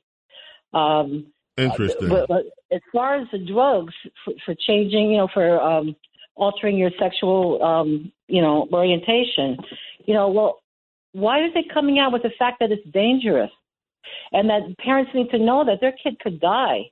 Right. Now, Margaret, we have brought that up on the show that according to reports, there is a 50% or, or a large percentage. I don't want to say 50 because I don't have it in front of me and I don't want to give any wrong information, but there is a much higher percentage of earlier deaths from people that use these puberty blockers. And also, if you're using them as a child, what kids don't understand and fully grasp is that you could be infertile for the rest of your life. And that just comes with the territory. And these are children. These are not mature beings that are making these, that these decisions are being made for. Well, the thing of it is, is, is it is the drug companies behind it, behind keeping that that uh, a secret? Well, the drug companies, from again, and we talked about this a little bit earlier, had never intended these these uh, blockers, these puberty blockers, to be used for this. And from what I understand, and I'm still waiting for correction if I'm wrong, the FDA has never approved their use for transgender uh, for trans transgender processes. These puberty blockers were meant for very rare cases when children that were prepubescent had started puberty early, and it was a huge medical problem for them. And it was only for that small number of cases. These drugs have never been approved for the purposes that they're being used for now. That is what I read, and that's what, unless I get some other information that that's not the case, I read that the FDA has never approved these drugs for that purpose. Margaret, got to run to a break. Love you. Thanks for the call. We'll be back, folks. WABC Talk Radio 77. We are the crown jewel of American radio. And we're coming right back right after this. Entertaining and informative. James Golden, a.k.a. Bo Snerdley, is on the air. 77 WABC. As we celebrate Motown, this is Martha Reeves and the Vandellas on 77 WABC Talk Radio 77 in New York. Later tonight, Music Radio WABC with Cousin Brucie. And following this show, one of the preeminent economists in the world, Larry Kudlow. Keep it here on WABC all day.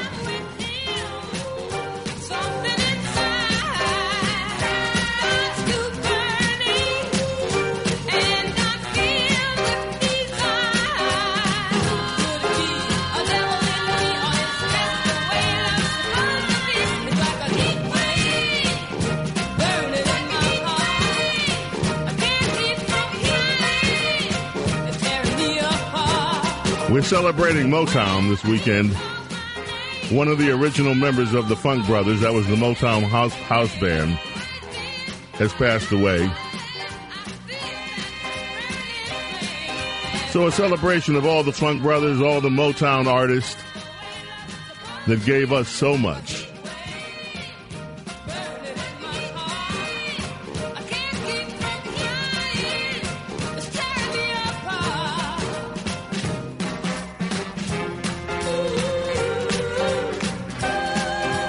I mean, you think about the girl groups the Diana Ross, the Supremes, Martha Reeves, the Vandellas,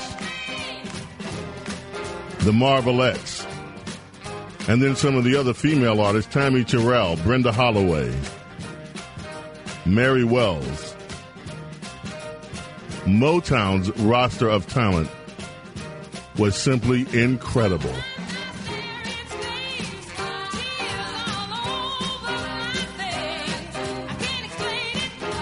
Don't, don't understand it.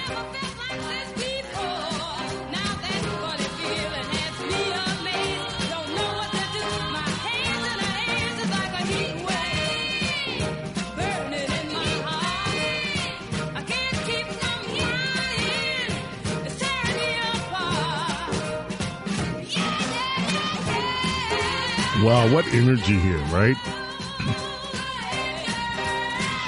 Go ahead, girl.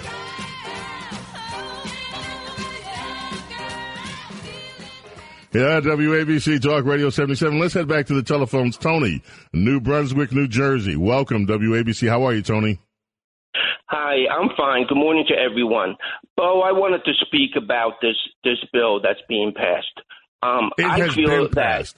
Whoa, whoa. It has been passed. This is the law. This curriculum starts in September. No debate. It's done. This is a done deal. Unless somehow people are able to change this. This is what is happening in New Jersey schools starting this September. Okay, go ahead. So just because the state or the federal government or any other agency makes something legal does not make it moral, morally right in God's eyes. There, the, um, the, and and it's not for us to even judge other people. It's it's the worst thing that we can do there. The be- the best thing is is just to point people in the direction of the answer, the true word of God, and, and it's very clear how God feels about all these issues. Here. There's no confusion there. There's confusion just when you start to have get outside of God's word. Um, and and I think that this is I, I spoke on this once on your program. This is it's not child grooming. This is child exploitation. Clearly, it's a child exploitation, and and just for people, they need to realize that they need to raise their own children. This is the only solution. Is that the parents need to wake up and and and need to see the truth for what it is, and it will become very clear to you. God will open your eyes to what the truth is, and you will see this here. It's it's a parent thing here because the legislators will go any way the wind blows. We Well- see that. But Yeah, Tony, you make some excellent points as you always do, my friend, and I appreciate that. Now, look, people say, and you know, people get a little sometimes twitchy when you say, "Oh, it's a God thing." It's God. Look, one of the things that held America together in America's worst days, and I'm talking about the days. Let's go back to the Depression era. Let's go back to even before that. Let's go back to the the Jim Crow era when it was really horrid and being enforced by Democrats. Let's go back even to slavery, which was being enforced by Democrats in America. And one of the things that held America together was that there were so many religious people in this country that some, and some of them, of course, were behind the abolitionist movement, and they said, okay, this isn't right. And they worked for change if you look for um, God fearing people, God loving people, you will find them in the suffrage movement. You will find them behind every single great advancement of freedom and liberty in America, including the civil rights movement. And we are approaching right now another age. We are in another age where these culture wars have taken front and center of America's life. The difference now is that religious people, people of faith, and I'm not saying a particular religion, I'm talking about all the religions and all the spiritual uh, um, pathways that people have found to live their lives. Right now, that is not as prevalent in the American culture. And what is prevalent in the American culture, I urge people all the time to take a look at. If you look at what is prevalent now in many parts of black culture, it's it's it's horrific. You have this glorification of this the so-called street life, of gangsterism. You have rampant misogyny taking place in the quote unquote arts like music and rampant um, bigotry and and hateful memes that are exposed and and it's just it's shameful actually one wonders how a culture could devolve so quickly as some of the cultural pockets in America have and and why people aren't up in arms about it especially when some of the mainstream media companies are in the front of it and so now you look at this where kindergartners, first graders, second graders are being sexualized. The one state that stood up against it first, Florida, has been under attack from the President of the United States and continues to be under attack from the President of the United States and his spokesperson. You look at what has happened in Alabama now, they've said, okay, no more of this. You look at what has happened in Texas, and then you look at the reaction from liberals. California this week has banned official travel to Florida and to Texas. I guess they better go back and start banning Alabama too. Pretty soon, if this continues, there will be no official travel from Florida to about half of the United States. They won't be allowed to travel, which, by the way, might be a good thing. Anyway, our number duo is about wrapped up here. Our number three. We've been all waiting for it. The princess of policy, the one and only Princess Di, joins us. And we've got a lot more news, too. Some of it, eh, it's not great. But then we do have news that's not bad. So stick around. Be part. 800 848 WABC, the telephone number to call if you'd like to join us. And the remaining hour we have left. This, the fastest Saturday program in media. It's going by quickly. Join us. We're coming right back.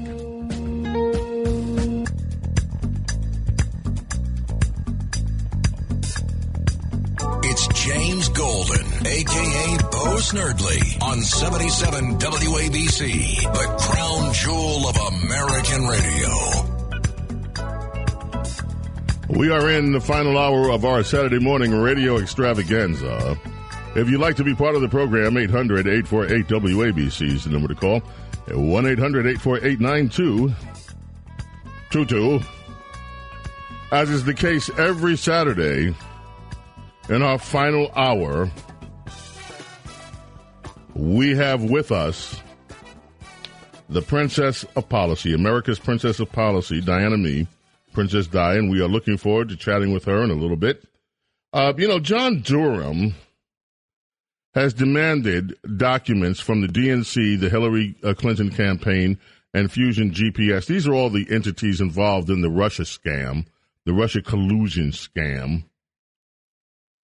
And Durham has now revealed in a 23 page filing that out of um, 1,455 documents withheld, there, only, there are only 18 emails and attachments that actually involve an attorney, which undermines their claim of attorney client privilege. In other words, they're just hiding the documents.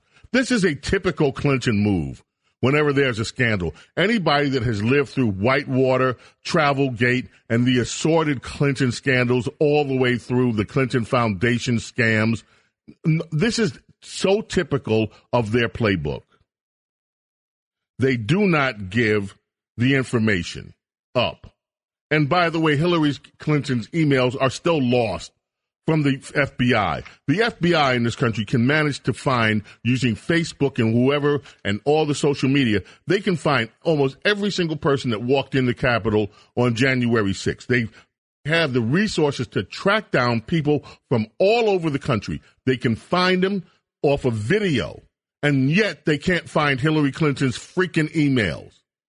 And now they tell us that they've lost Joe Bi- uh, Hunter Biden's laptop. Yeah, right. I've been saying for a long time that the FBI, and I have to also put a disclaimer here there are many great agents in the FBI and, and administrators who are faithfully executing their oaths of office. And I don't want to disparage them. However, the leadership of the FBI has been corrupt for decades and decades. And the problems in the FBI stem all the way back to that insipid J. Edgar Hoover, who should have never been honored by having a building named after him. This is a man who trampled over American freedoms and rights, and had, and he was never held account to it in his time and and and instead they honor him. You talk about the swamp. They should call the swamp the J. Edgar Hoover swamp, as far as I'm concerned. And it's still, and these problems still are in, embedded in the FBI and the Department of Justice to this day. When Republicans come in, they can't clean it up. It is so this this corruption is so embedded into the bureaucracy. By the way, just like New York City's bureaucracy has been embedded with corruption since the days of Tammany Hall. And they still are embedded. Some of these agencies are still embedded with corruption. Anybody remember the Donald Manes scandal, the parking violation scandal, how much money was being siphoned out of, of parking meters and put into people's pockets in New York City? Anybody remember that? I mean, this guy was the president, uh, the borough president of Queens, ended up stabbing himself in the chest with a knife when he got caught. Yikes. They killed Kenny. Nancy Pelosi is blaming Alexandria Ocasio Cortez and Pramila Jayapal. She says they want to be the queen bee, both of them, and they've made her life miserable. There's a new book out called This Will Not Pass. New York Times reporters Jonathan Martin and Alex Burns, and boy, Pelosi is letting loose. She said in an article this week, with an interview with Time Magazine, she has a fear for our democracy if Republicans take back the House. Well, get used to it, Nancy. As they very well may be poised to do. However, she insists that she doesn't have any intention of the Democrats losing the Congress she thinks they're going to pick up seats rather than lose 10 to 15. She also said that she, you couldn't pay her. She said, you couldn't pay me a billion dollars to run for speaker again. She's had it. And she's mad that she had to grovel for votes last time. She vented about it. And she's mad that she had to cancel the infrastructure vote because of the progressives in her party. She also hinted that she has some dirt on Xavier, um, this guy Xavier Becerra, the uh, Biden's pick to run uh, Health and Human Services. She said Biden should have never picked him. And she says, I may have some valuable information on him. Well, that's not such a veiled threat. By the way, this guy, that guy Becerra, he was a such a partisan when he was in California. He's one of the ones responsible for the sanctuary state votes out there. He is a rabid anti-Trumper, a rabid Republican hater, and he has totally botched up his job at Health and Human Services. It, it's he does not get good press. And unlike Pete Buttigieg, who no one really wants to give bad press to, even though he's another one that doesn't know what he's doing, and was unqualified to the job. Xavier uh, uh, Becerra never gets good press anymore. Mayor Pete manages to get good press no matter how insane or how, no matter what insane remarks he makes, there's no criticism of him. Incompetence on parade. Judicial Watch. You know, we're going to have Tom Fitton on one day soon. Judicial Watch has been a force for good for many decades. And they won a significant battle in California. California, this week, you may have heard about the case. They declared the state's racial, ethnic, and LGBTQ quota for corporate boards to be unconstitutional. These, these, these Democrats in California had the gall to tell businesses how they had to stock up their board of directors with their quotas. And the Supreme Court threw it out clearly unconstitutional. We can thank Judicial Watch for that. And I want to, we want to talk with Tom Fitton one of these days. He's done an amazing job over Judicial Watch, and that is, he has helped so many Americans and so many businesses. And that's our equivalent of the ACLU. And Judicial Watch deserves to be supported. They are out there fighting. Now, there's an article in the Federalist, and Federalist is a great site among the many great sites that I read, American Wire dot com, BizPac Review, The Federalist, Just the News, Daily Caller, Daily Signal, Washington Examiner. We we have a growing industry on the right. Workers caught between this is from the Federalist. Workers workers caught between big business and big labor need support. And basically, Basically, what they're suggesting in this article is that Republicans start to actually pay attention to the needs of quote unquote the workers, like over at Amazon and Starbucks, who are enduring mistreatment at the hands of major corporations helmed by woke crony capitalists. And they see this as an opening for Republicans to actually get support and give support to those workers who are caught up in these corporations.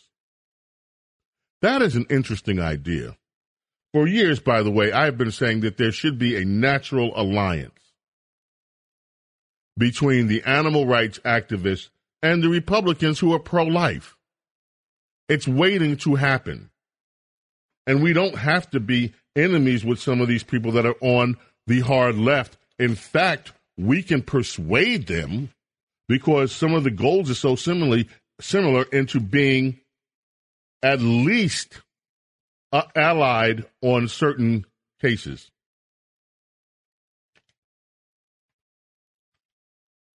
So I wonder what you think. This should be an interesting time for Republicans if they can, quote unquote, expand. Expand. And Donald Trump did exactly that. See, this is the thing that wigs me out. Donald Trump did that. He appealed to the blue collar Americans. We haven't we hadn't seen anything like it since Ronald Reagan. And yet, the Republican establishment did all they could to stab him in the back. That's why I was so incensed yesterday at that ad that they're running that insults Republican voters. If you didn't hear that, let me just briefly recap it. The NRCC sent out an advertisement. I mean, yesterday I was just livid. I read it right before the show. And it says, we tried to warn you, but you kept ignoring us. Now you're letting your fellow Republicans and our country down with each passing day. This is what comes out of the NRCC. That's the Republican committee that's supposed to be trying to elect House members. This is how they're trying to raise money from you, Republicans. They're telling all of us now you're letting your fellow Republicans in our country down with each passing day. And then they say, well, this is your final chance to renew your 2022 House membership and help Republicans win back the House majority. You can be the patriot who finally helps fire Nancy Pelosi and blah, blah, blah. Or you can ignore this message, do nothing, and watch Democrats destroy this country. And guess what happens? If you send them money, guess what they give you? They give you a little card that says you're a member. Wow, we. Another card for your wallet or to sit in the drawer somewhere. Wow, we. After insulting you, telling you that you're letting Republicans, your fellow Republicans, and you are letting America down. This is how these Republicans over at the NRCC want to raise money from you by insulting you. And these are the people, mind you, these House Democrats. Remember what they've done? Remember, these are the people that told us they were going to get rid of Obamacare. How'd that work out? These are the people that never supported Donald Trump when he tried and tried and tried to bring some order to the border. These are some these are the same Republicans who stabbed Donald Trump in the back when he was trying to bring China to heel against all of the intellectual property thefts, the currency manipulation that China has been doing, the tariffs. These are the people that never supported Donald Trump. These are the people who support the deep state, many of them. I can tell you some stories too about things that I was told I haven't been able to verify them. That's why I don't go that much. But I'll give you an example. Under one speaker of the House, I won't name who because I haven't been able to verify this, I was told by members of Congress that they were being um, incumbent conservatives, that one of the House speakers, Republicans, had actually sent some money and we're sending money to a third party PAC to try to get Republicans primaried out, incumbents, because they wanted more moderate and more RINOs in there. Now, do I have proof that it happened? No. Do I believe it could have happened? Absolutely yes. And yet they're going to tell you that you let your fellow Republicans and you let our country down. One of these days, somebody's going to do an expose on where donor money goes in the Republican Party and how much of it is in the consultants' pockets. And these consultants, in some cases, don't seem to care whether the Republicans win or lose, but they do plenty fine by themselves. They get plenty rich being consultants every single cycle. We're going to take a break. When we come back, the princess of policy, our very own Diana Me. Don't go away. Welcome to the golden age of radio. James Golden, aka Bo Snerdley, is on 77 WABC. WABC, Talk Radio 77 in New York.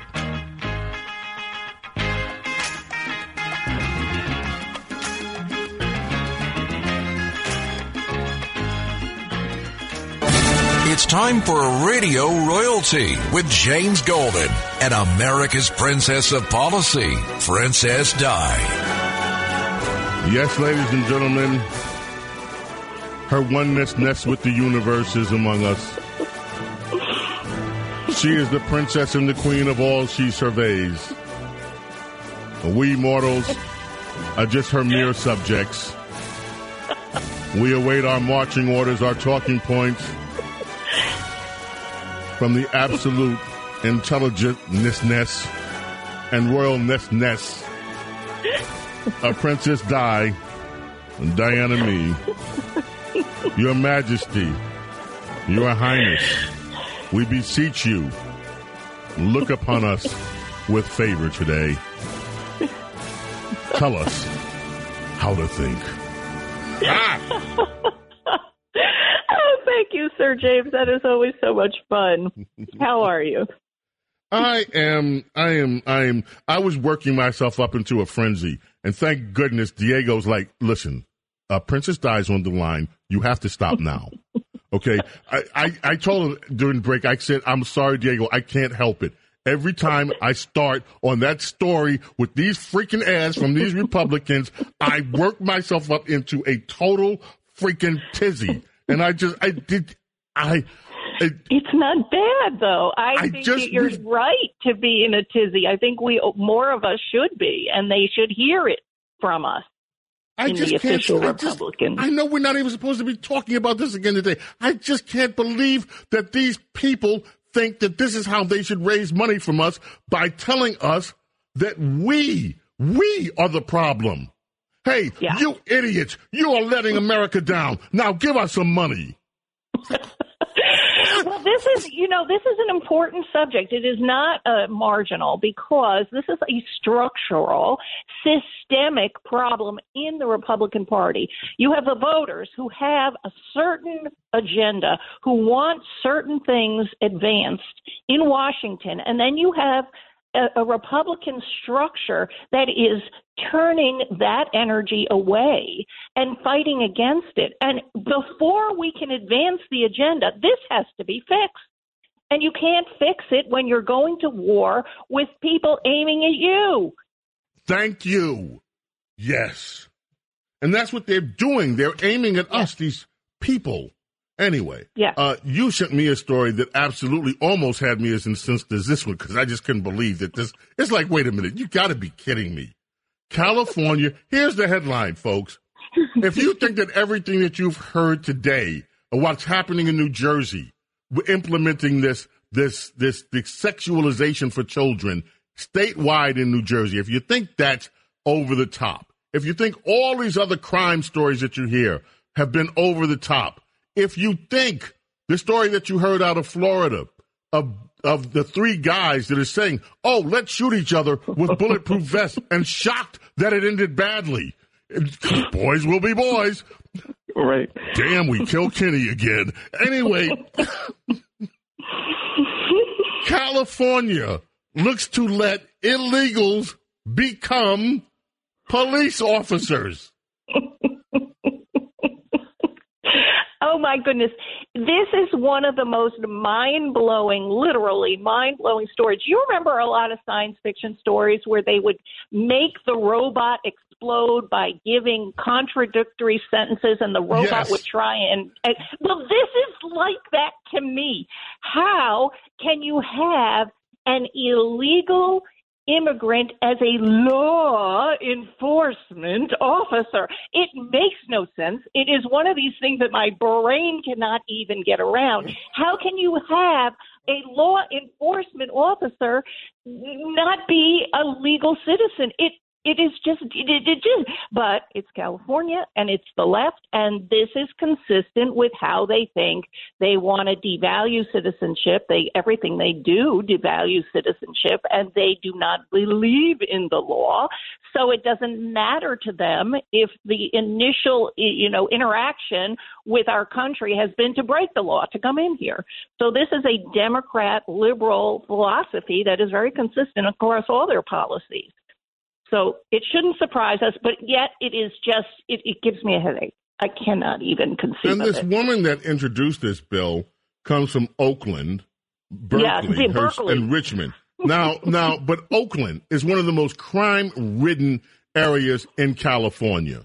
Okay, and has Yeah. and has been. And so, what does this woman do? Oh, I know. what you get from these people is, oh, let's defund the police.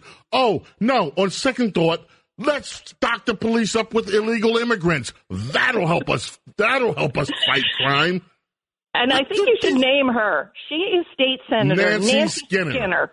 Yes, and she should be made famous by you and your show so that people will basically laugh at this notion because the ridicule is the only response to the idea that you can have an illegal immigrant be a law enforcement officer. That is just preposterous.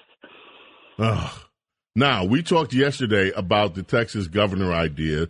Texas Governor Abbott, he's saying, okay, yep, okay, you're going to flood the zone with illegal immigrants. And by the way, this is really flooding the zone. We are talking about in one year, there could be up to six million, six and a half million illegal immigrants coming through the borders. That is bigger than any immigrant surge in any other time in our history. This will fundamentally change the way that many states and cities in this country have to operate because they cannot accommodate that crush of illegal immigrants looking for benefits from the state as well. This is going to be problematic. But one of the things that Abbott has done, as you pointed out yesterday, he's saying, okay, come on, we're going to bus you up to D.C. And that set off the little firecracker Jen Psaki. She was just hot under the collar. Well, this is just a publicity stunt. Well, it turns out this is not a publicity stunt. There, there's some movement on this, right? Well, there is. I, they have the buses apparently ready to go.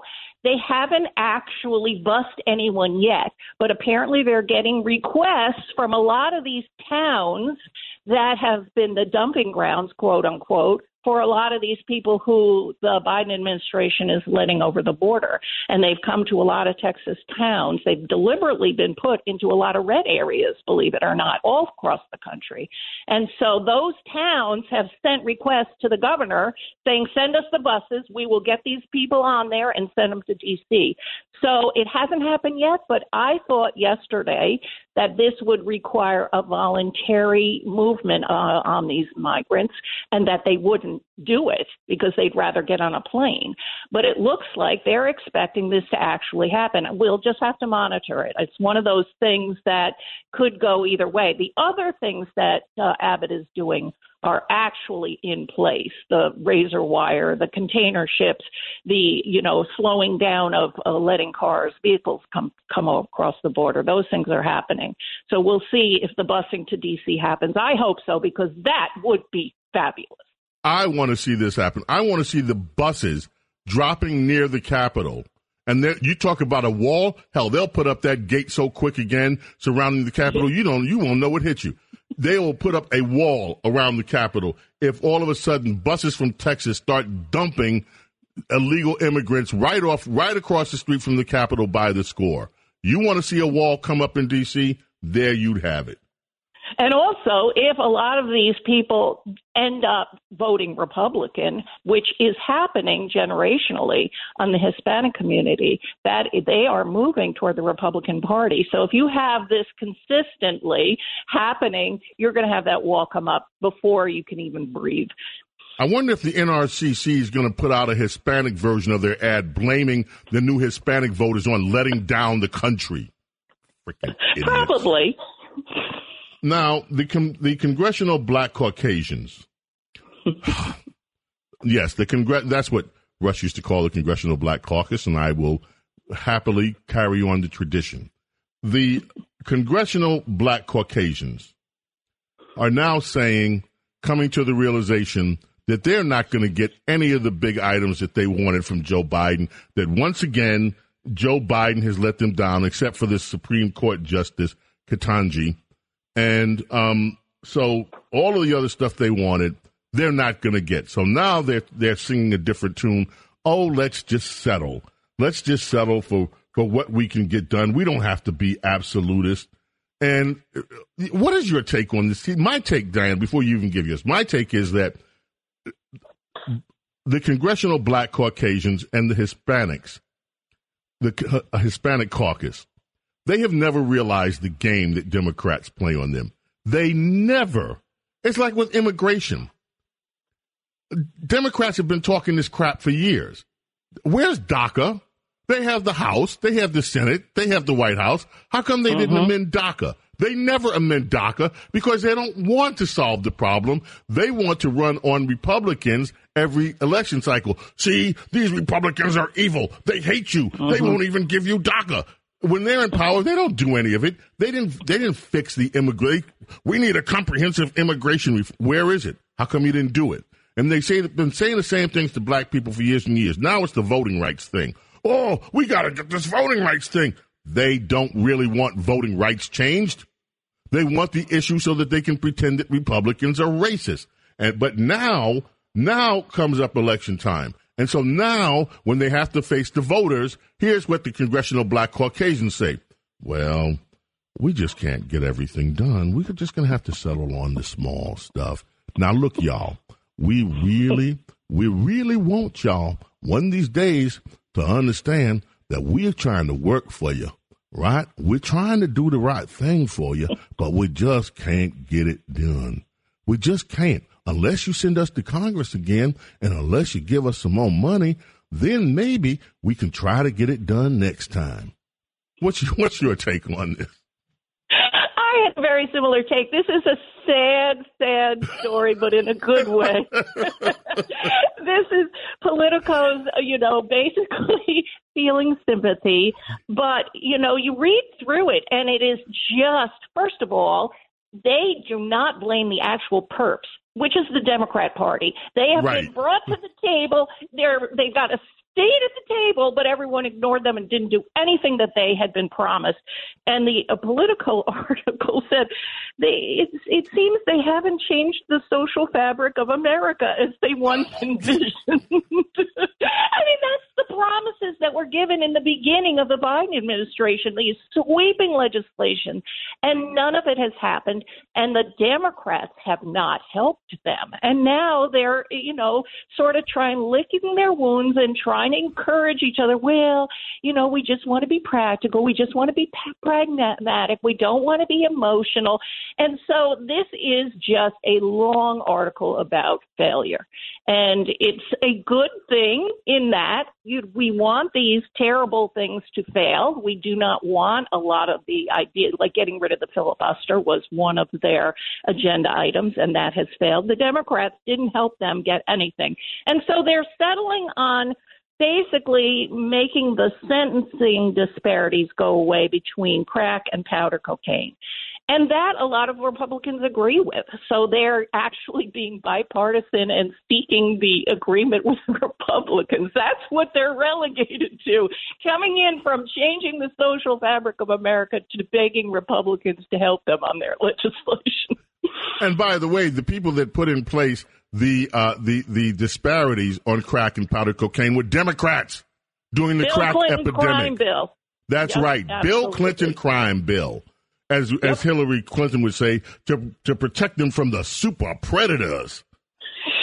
Yeah, right. Y'all dark so super the racist predators. Democrats, yes. And so this is what happens to people who put their hopes in the Democrat Party. I mean, they basically want their power and their vote, and they want their, you know, rhetorical abilities to basically help them make the argument at election time.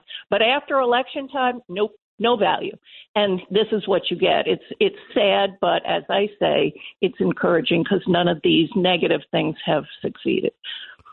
Well, on that happy note, we see we ended up with good news, and on that happy note, my princess, I bow down to you and say thank you again.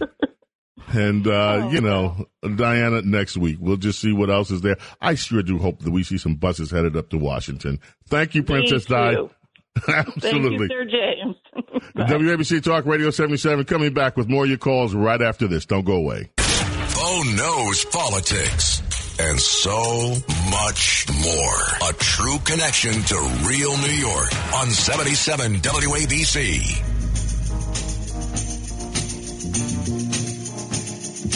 Diana Ross Through the mirror of my mind, time and the Supremes. I see reflections of you and me. Reflections of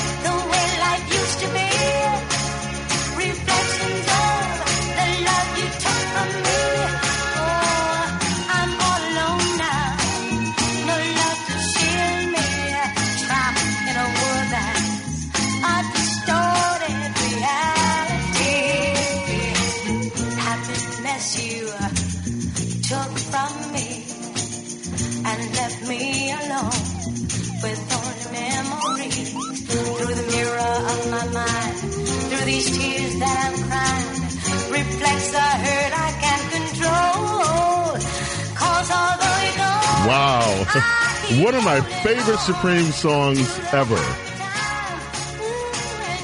And Diana Ross and the Supremes. WABC Talk Radio 77. Remember, Larry Kudlow comes up next. And tonight, a Music Radio WABC. Meanwhile, let us go uh, to the telephones. And Joe in Brookhaven, thank you for waiting. What's on your mind this morning? Good morning, sir. How are you? Good, Joe. How are you doing? I'm good, a little groggy. I'm, I'm listening to the whole show. Fantastic. And thank you so much because you brought all this out about this sexual gender, uh, indoctrinating the children. Uh, that you and you really started it. You are, you know, you're the catalyst, the forefront. I've been listening to you, and I've spoken to you about it weeks and weeks ago, and you got this whole ball rolling. Thank you so much. Because I'm just, I'm Wow. actually reading the post right now. I'm reading the post here as I'm listening to Princess Di, and I'm reading that article on it, on what's going on in Jersey there. And uh, that's all over. It's in Long Island. It's all over the country. We're at a war against the kids, and you brought this to the forefront. They're attacking our kids. This should that uh, course should run naturally, and that's a sacred thing. Discussion of the birds and bee- bees between the mom and the daughters, or the grandmom and daughters, and the aunts and the women come together, and the men come together. And man, I had it was awkward. with My father when I was about twelve, birds and bees. But it goes into this uh, puberty blocker. And I looked up, I said, how many kids are actually getting prepubescent? And they call it precocious. Never heard the word. That's, I guess that's the term for it. Okay. So one out of every 5,000. And I remember years ago, remember they said the hormones injected to the cows were causing. Uh, Oh, yeah, I remember that. Yes, yes, yes. they were getting uh, growing breasts early, getting hair where they weren't at age six, seven. It's normally ten. It goes up to ten.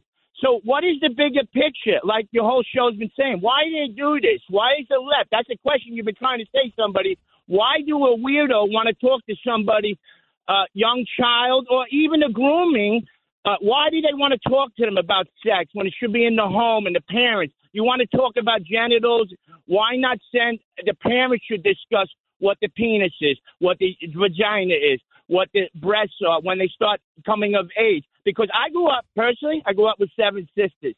and you know, and they trust me. When you're young, they dress you up in dresses. They want to play makeup. oh, no doubt. Yeah. Yeah, you, yeah, you're the you're the living doll baby. They this yes, they're practicing. Correct. They're practicing skills, and I'm not going to step in it and say what kind of skills they're practicing, but they're practicing skills for later in life. And, and James, I I learned about spin the bottle in sixth grade. That was my first introduction. I didn't know anything, you know, and you learn and you grow. And now, so I want to say the percentage of these kids. Now, if you have a hundred kids in the classroom, how many are actually going to grow up to be homosexual or trans, according to the statistics, or trans, uh, whatever? How many? Transgender, yeah. Maybe one. Maybe one.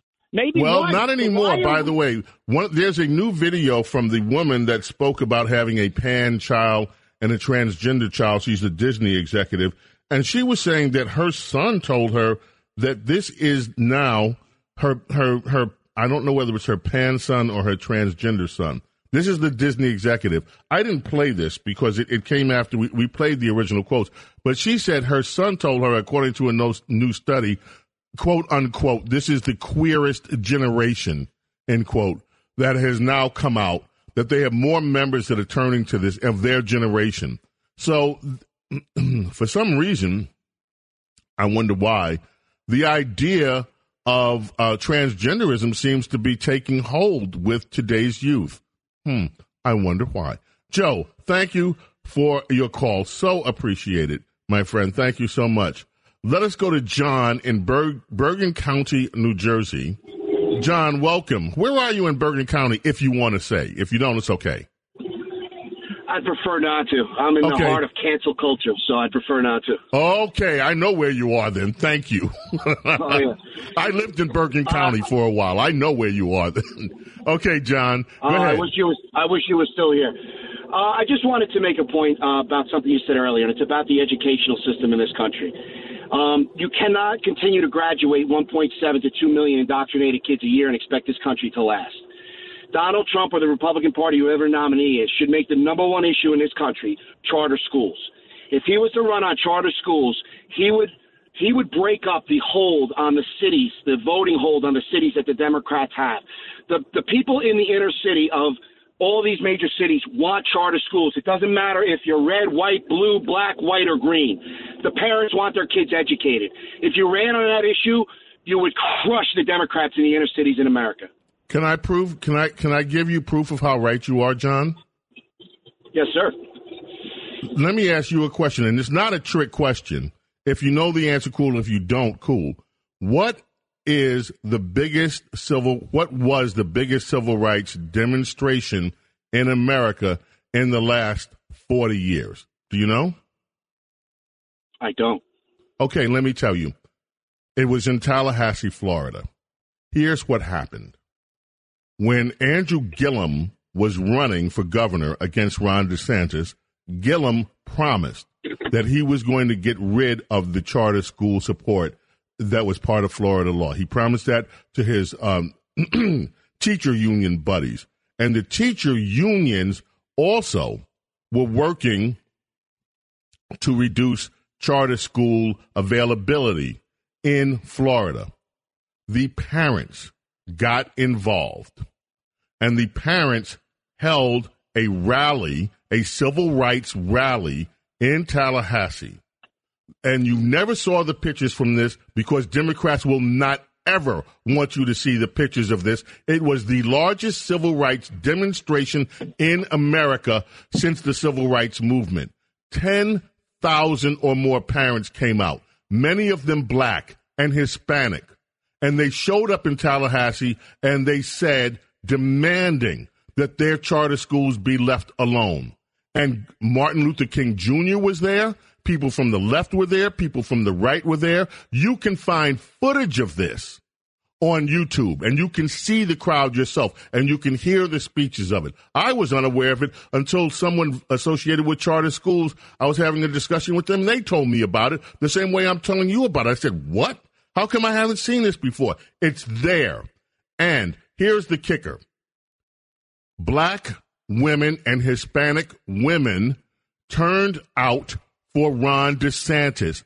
because he said he would keep the charter schools and that he would support the charter schools for their children. And that was his margin of victory. That is a story that Democrats do not want you to know. And that is a story that has been suppressed by the mainstream media because it goes against their narrative.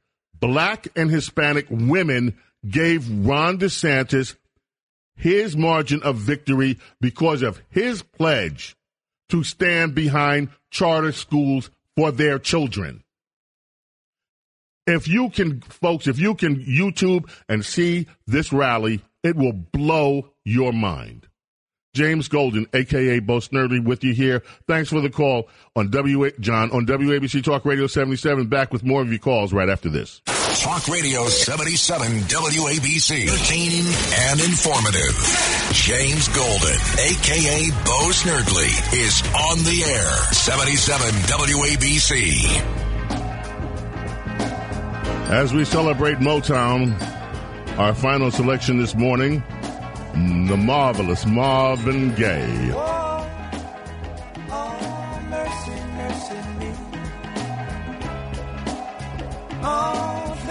What they used to be now. That's for sure. Where did all the blue skies go? Poison is the wind that blows from the north and south and east. Yeah, poison is the wind that blows from these Northeast liberals and what they're doing to our schools and our children.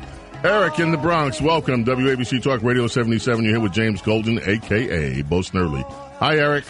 Hi, Bo. Big Bad Bo, the golden one keeper of the flame.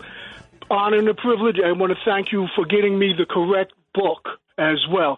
My my daughter, I have two grandchildren going to school down in Cherry Hill, and my youngest one will be affected by this crap that the alphabet mafia, the LBGQ, whatever it is, the alphabet mafia is trying to impose, and it has to be fought.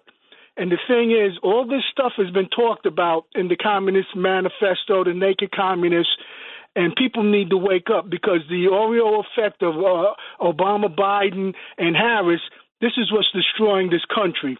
And I mentioned to you once before, I think, about the seriousness of the cancel culture because this is what this is grooming and exactly what you said grooming these kids to accept all of this at a year, at an early age. And what was really sad but helpful it was hearing the callers that talked about their experiences and how here they are in their late 50s and 60s and still affected by this. And this is what these people want to do. But there was a uh, the Orville. You can find it on demand. It was called The Orville. It's a takeoff of Star Trek, ep- season one, episode seven. You watch this, just that one episode, and see what they do with cancel culture. And what was really disheartening was how it ends when you find Wow. out what they do to nonconformists. and I really Eric. hope you watch this Okay. because it'll be enlightening because this is what they want to do with cancel culture in this country and why they're grooming kids at such a young age to to accept all of this that to Eric? make it like it's normal.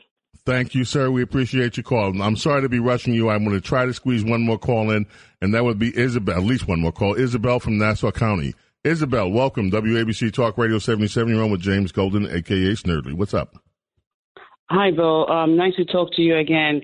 Um, there's so much stuff to talk about, but I want to tell you, I have four sons. I was raised in, I, you know, I grew up in Queens, and I raised my four sons in, in Queens.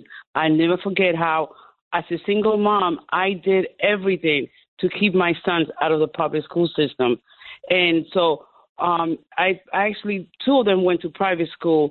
The other ones, I did everything. I even put them in a different school district so they could have a better education. So black parents and Hispanic parents, you're right, are always looking for the better alternative when it's when it comes to the school systems. So that's a that's an issue that the Republican Party needs to take up because the Democrats will never deliver this. They will never deliver that. Never. So Okay. I you know you are right about that. Thank you. I want to thank. I'm going to use your call to bounce off something I don't like to talk about my personal life very much, but I, I'm in this case, I'm going to do it.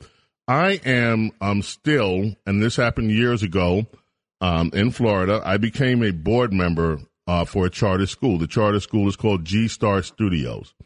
This is one of the most unique experiences I've ever had in my life, folks. This is a school you wouldn't believe it. This school has a complete sound stage. Um, that is, uh, they teach kids how to get into the um, movie business, the performing arts. It is a school dedicated to the arts. The student body is a mixture. Most of the student body comes from quote unquote underprivileged backgrounds, but there are some that come from very wealthy backgrounds that attend the school as well. This school has never, listen to this, you're going to think this is impossible, but this is true. There has never been a fight among students on the campus.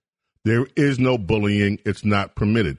The students are very well screened before they come in, so they have to have a record of behavior also. But this school also accepts everything. One of the most touching stories about this school, and I'm going to shorten the story, is that they admitted into the school an, an autistic child who had never, this is a high school, had never had any friends or didn't even participate much in school during the years he was there. His first day of school, he came home and he began talking about his experience at G Star. And his parents were flummoxed because he had never, ever talked to them about anything that happened at school before. This is a child that had never had any friends. The first day he came to school, he was befriended by several of the students in the school, and he came home. His parents were in tears because this was the first time in his life this child ever had friends in his life. This is the kind of school, this is possible in America. This school, I'm so proud to be associated with it. And now they're trying, they're with a, a group called Charter School USA's, and they are trying to institute some of these high schools with the same principles around the, the same values in different parts of the country. It is working. And the kids, some of these kids have graduated. They work for some of the biggest entertainment companies in America, including Marvel, and, and some of them have worked on some of these blockbuster movies. And these kids come back, they are doing extremely well with their lives. Right now, they're trying to implement a new robotics program there, but I, I diverse. Anyway, this is what is possible. American kids do not have to be subject to failure they can be subject to excellence. And instead of putting all this emphasis on sexuality, put the emphasis on learning, learning skills, learning the skills that it takes to survive because it works. And Isabel is totally right. This is a winning issue. It is a winning issue for anybody who wants to delve into it because parents do want the best for their children most of the time, regardless of where they come from. So Republicans should take heed of this. This charter school movement is a big deal in America because it can prepare children to live their American dream. And the American dream is not dead. And one thing parents can also do is teach their children to achieve anyway, no matter what the obstacles are that are in front of your kids, they can succeed. This is America. This is still the land of opportunity. This is still the place where you can come from any strata in life, poverty stricken. And if you are determined, and if you have the will, and you have the ambition, you can make of your life what you want to make of your life. This is what so many of these athletes who bend on their knees don't understand. That it is up to individual and individual freedom and liberty for individuals to take advantage of all that this wonderful com- country has to offer. And they too, every citizen. Now look, success in life is never guaranteed. And sometimes you can work and work and the success still doesn't come.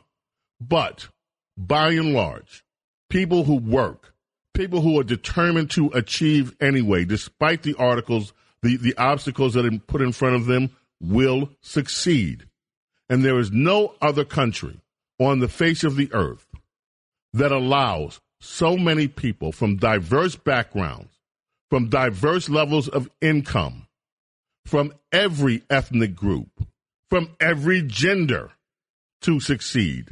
And we are so blessed to be here in this country. And this is why we must preserve American freedom and liberty for future generations so that this light in this world that is sometimes evil and horrible looking, so that this light of America can still shine brightly. Well, there you have our three hours. Go so quickly. Glad you're here for our three hour radio extravaganza on Saturday. We start at 7, thir- 7 o'clock every Saturday morning, back at 4 o'clock in the afternoon, Monday through Friday. We are New Jersey. We are Pennsylvania, Connecticut. We are New York City, the greatest city in the world. And of course, this is America. The most, the best, the most wonderful nation on the face of this earth. May God protect and bless each one of you and your families. And look with special favor on those suffering in Ukraine. We'll be back on Monday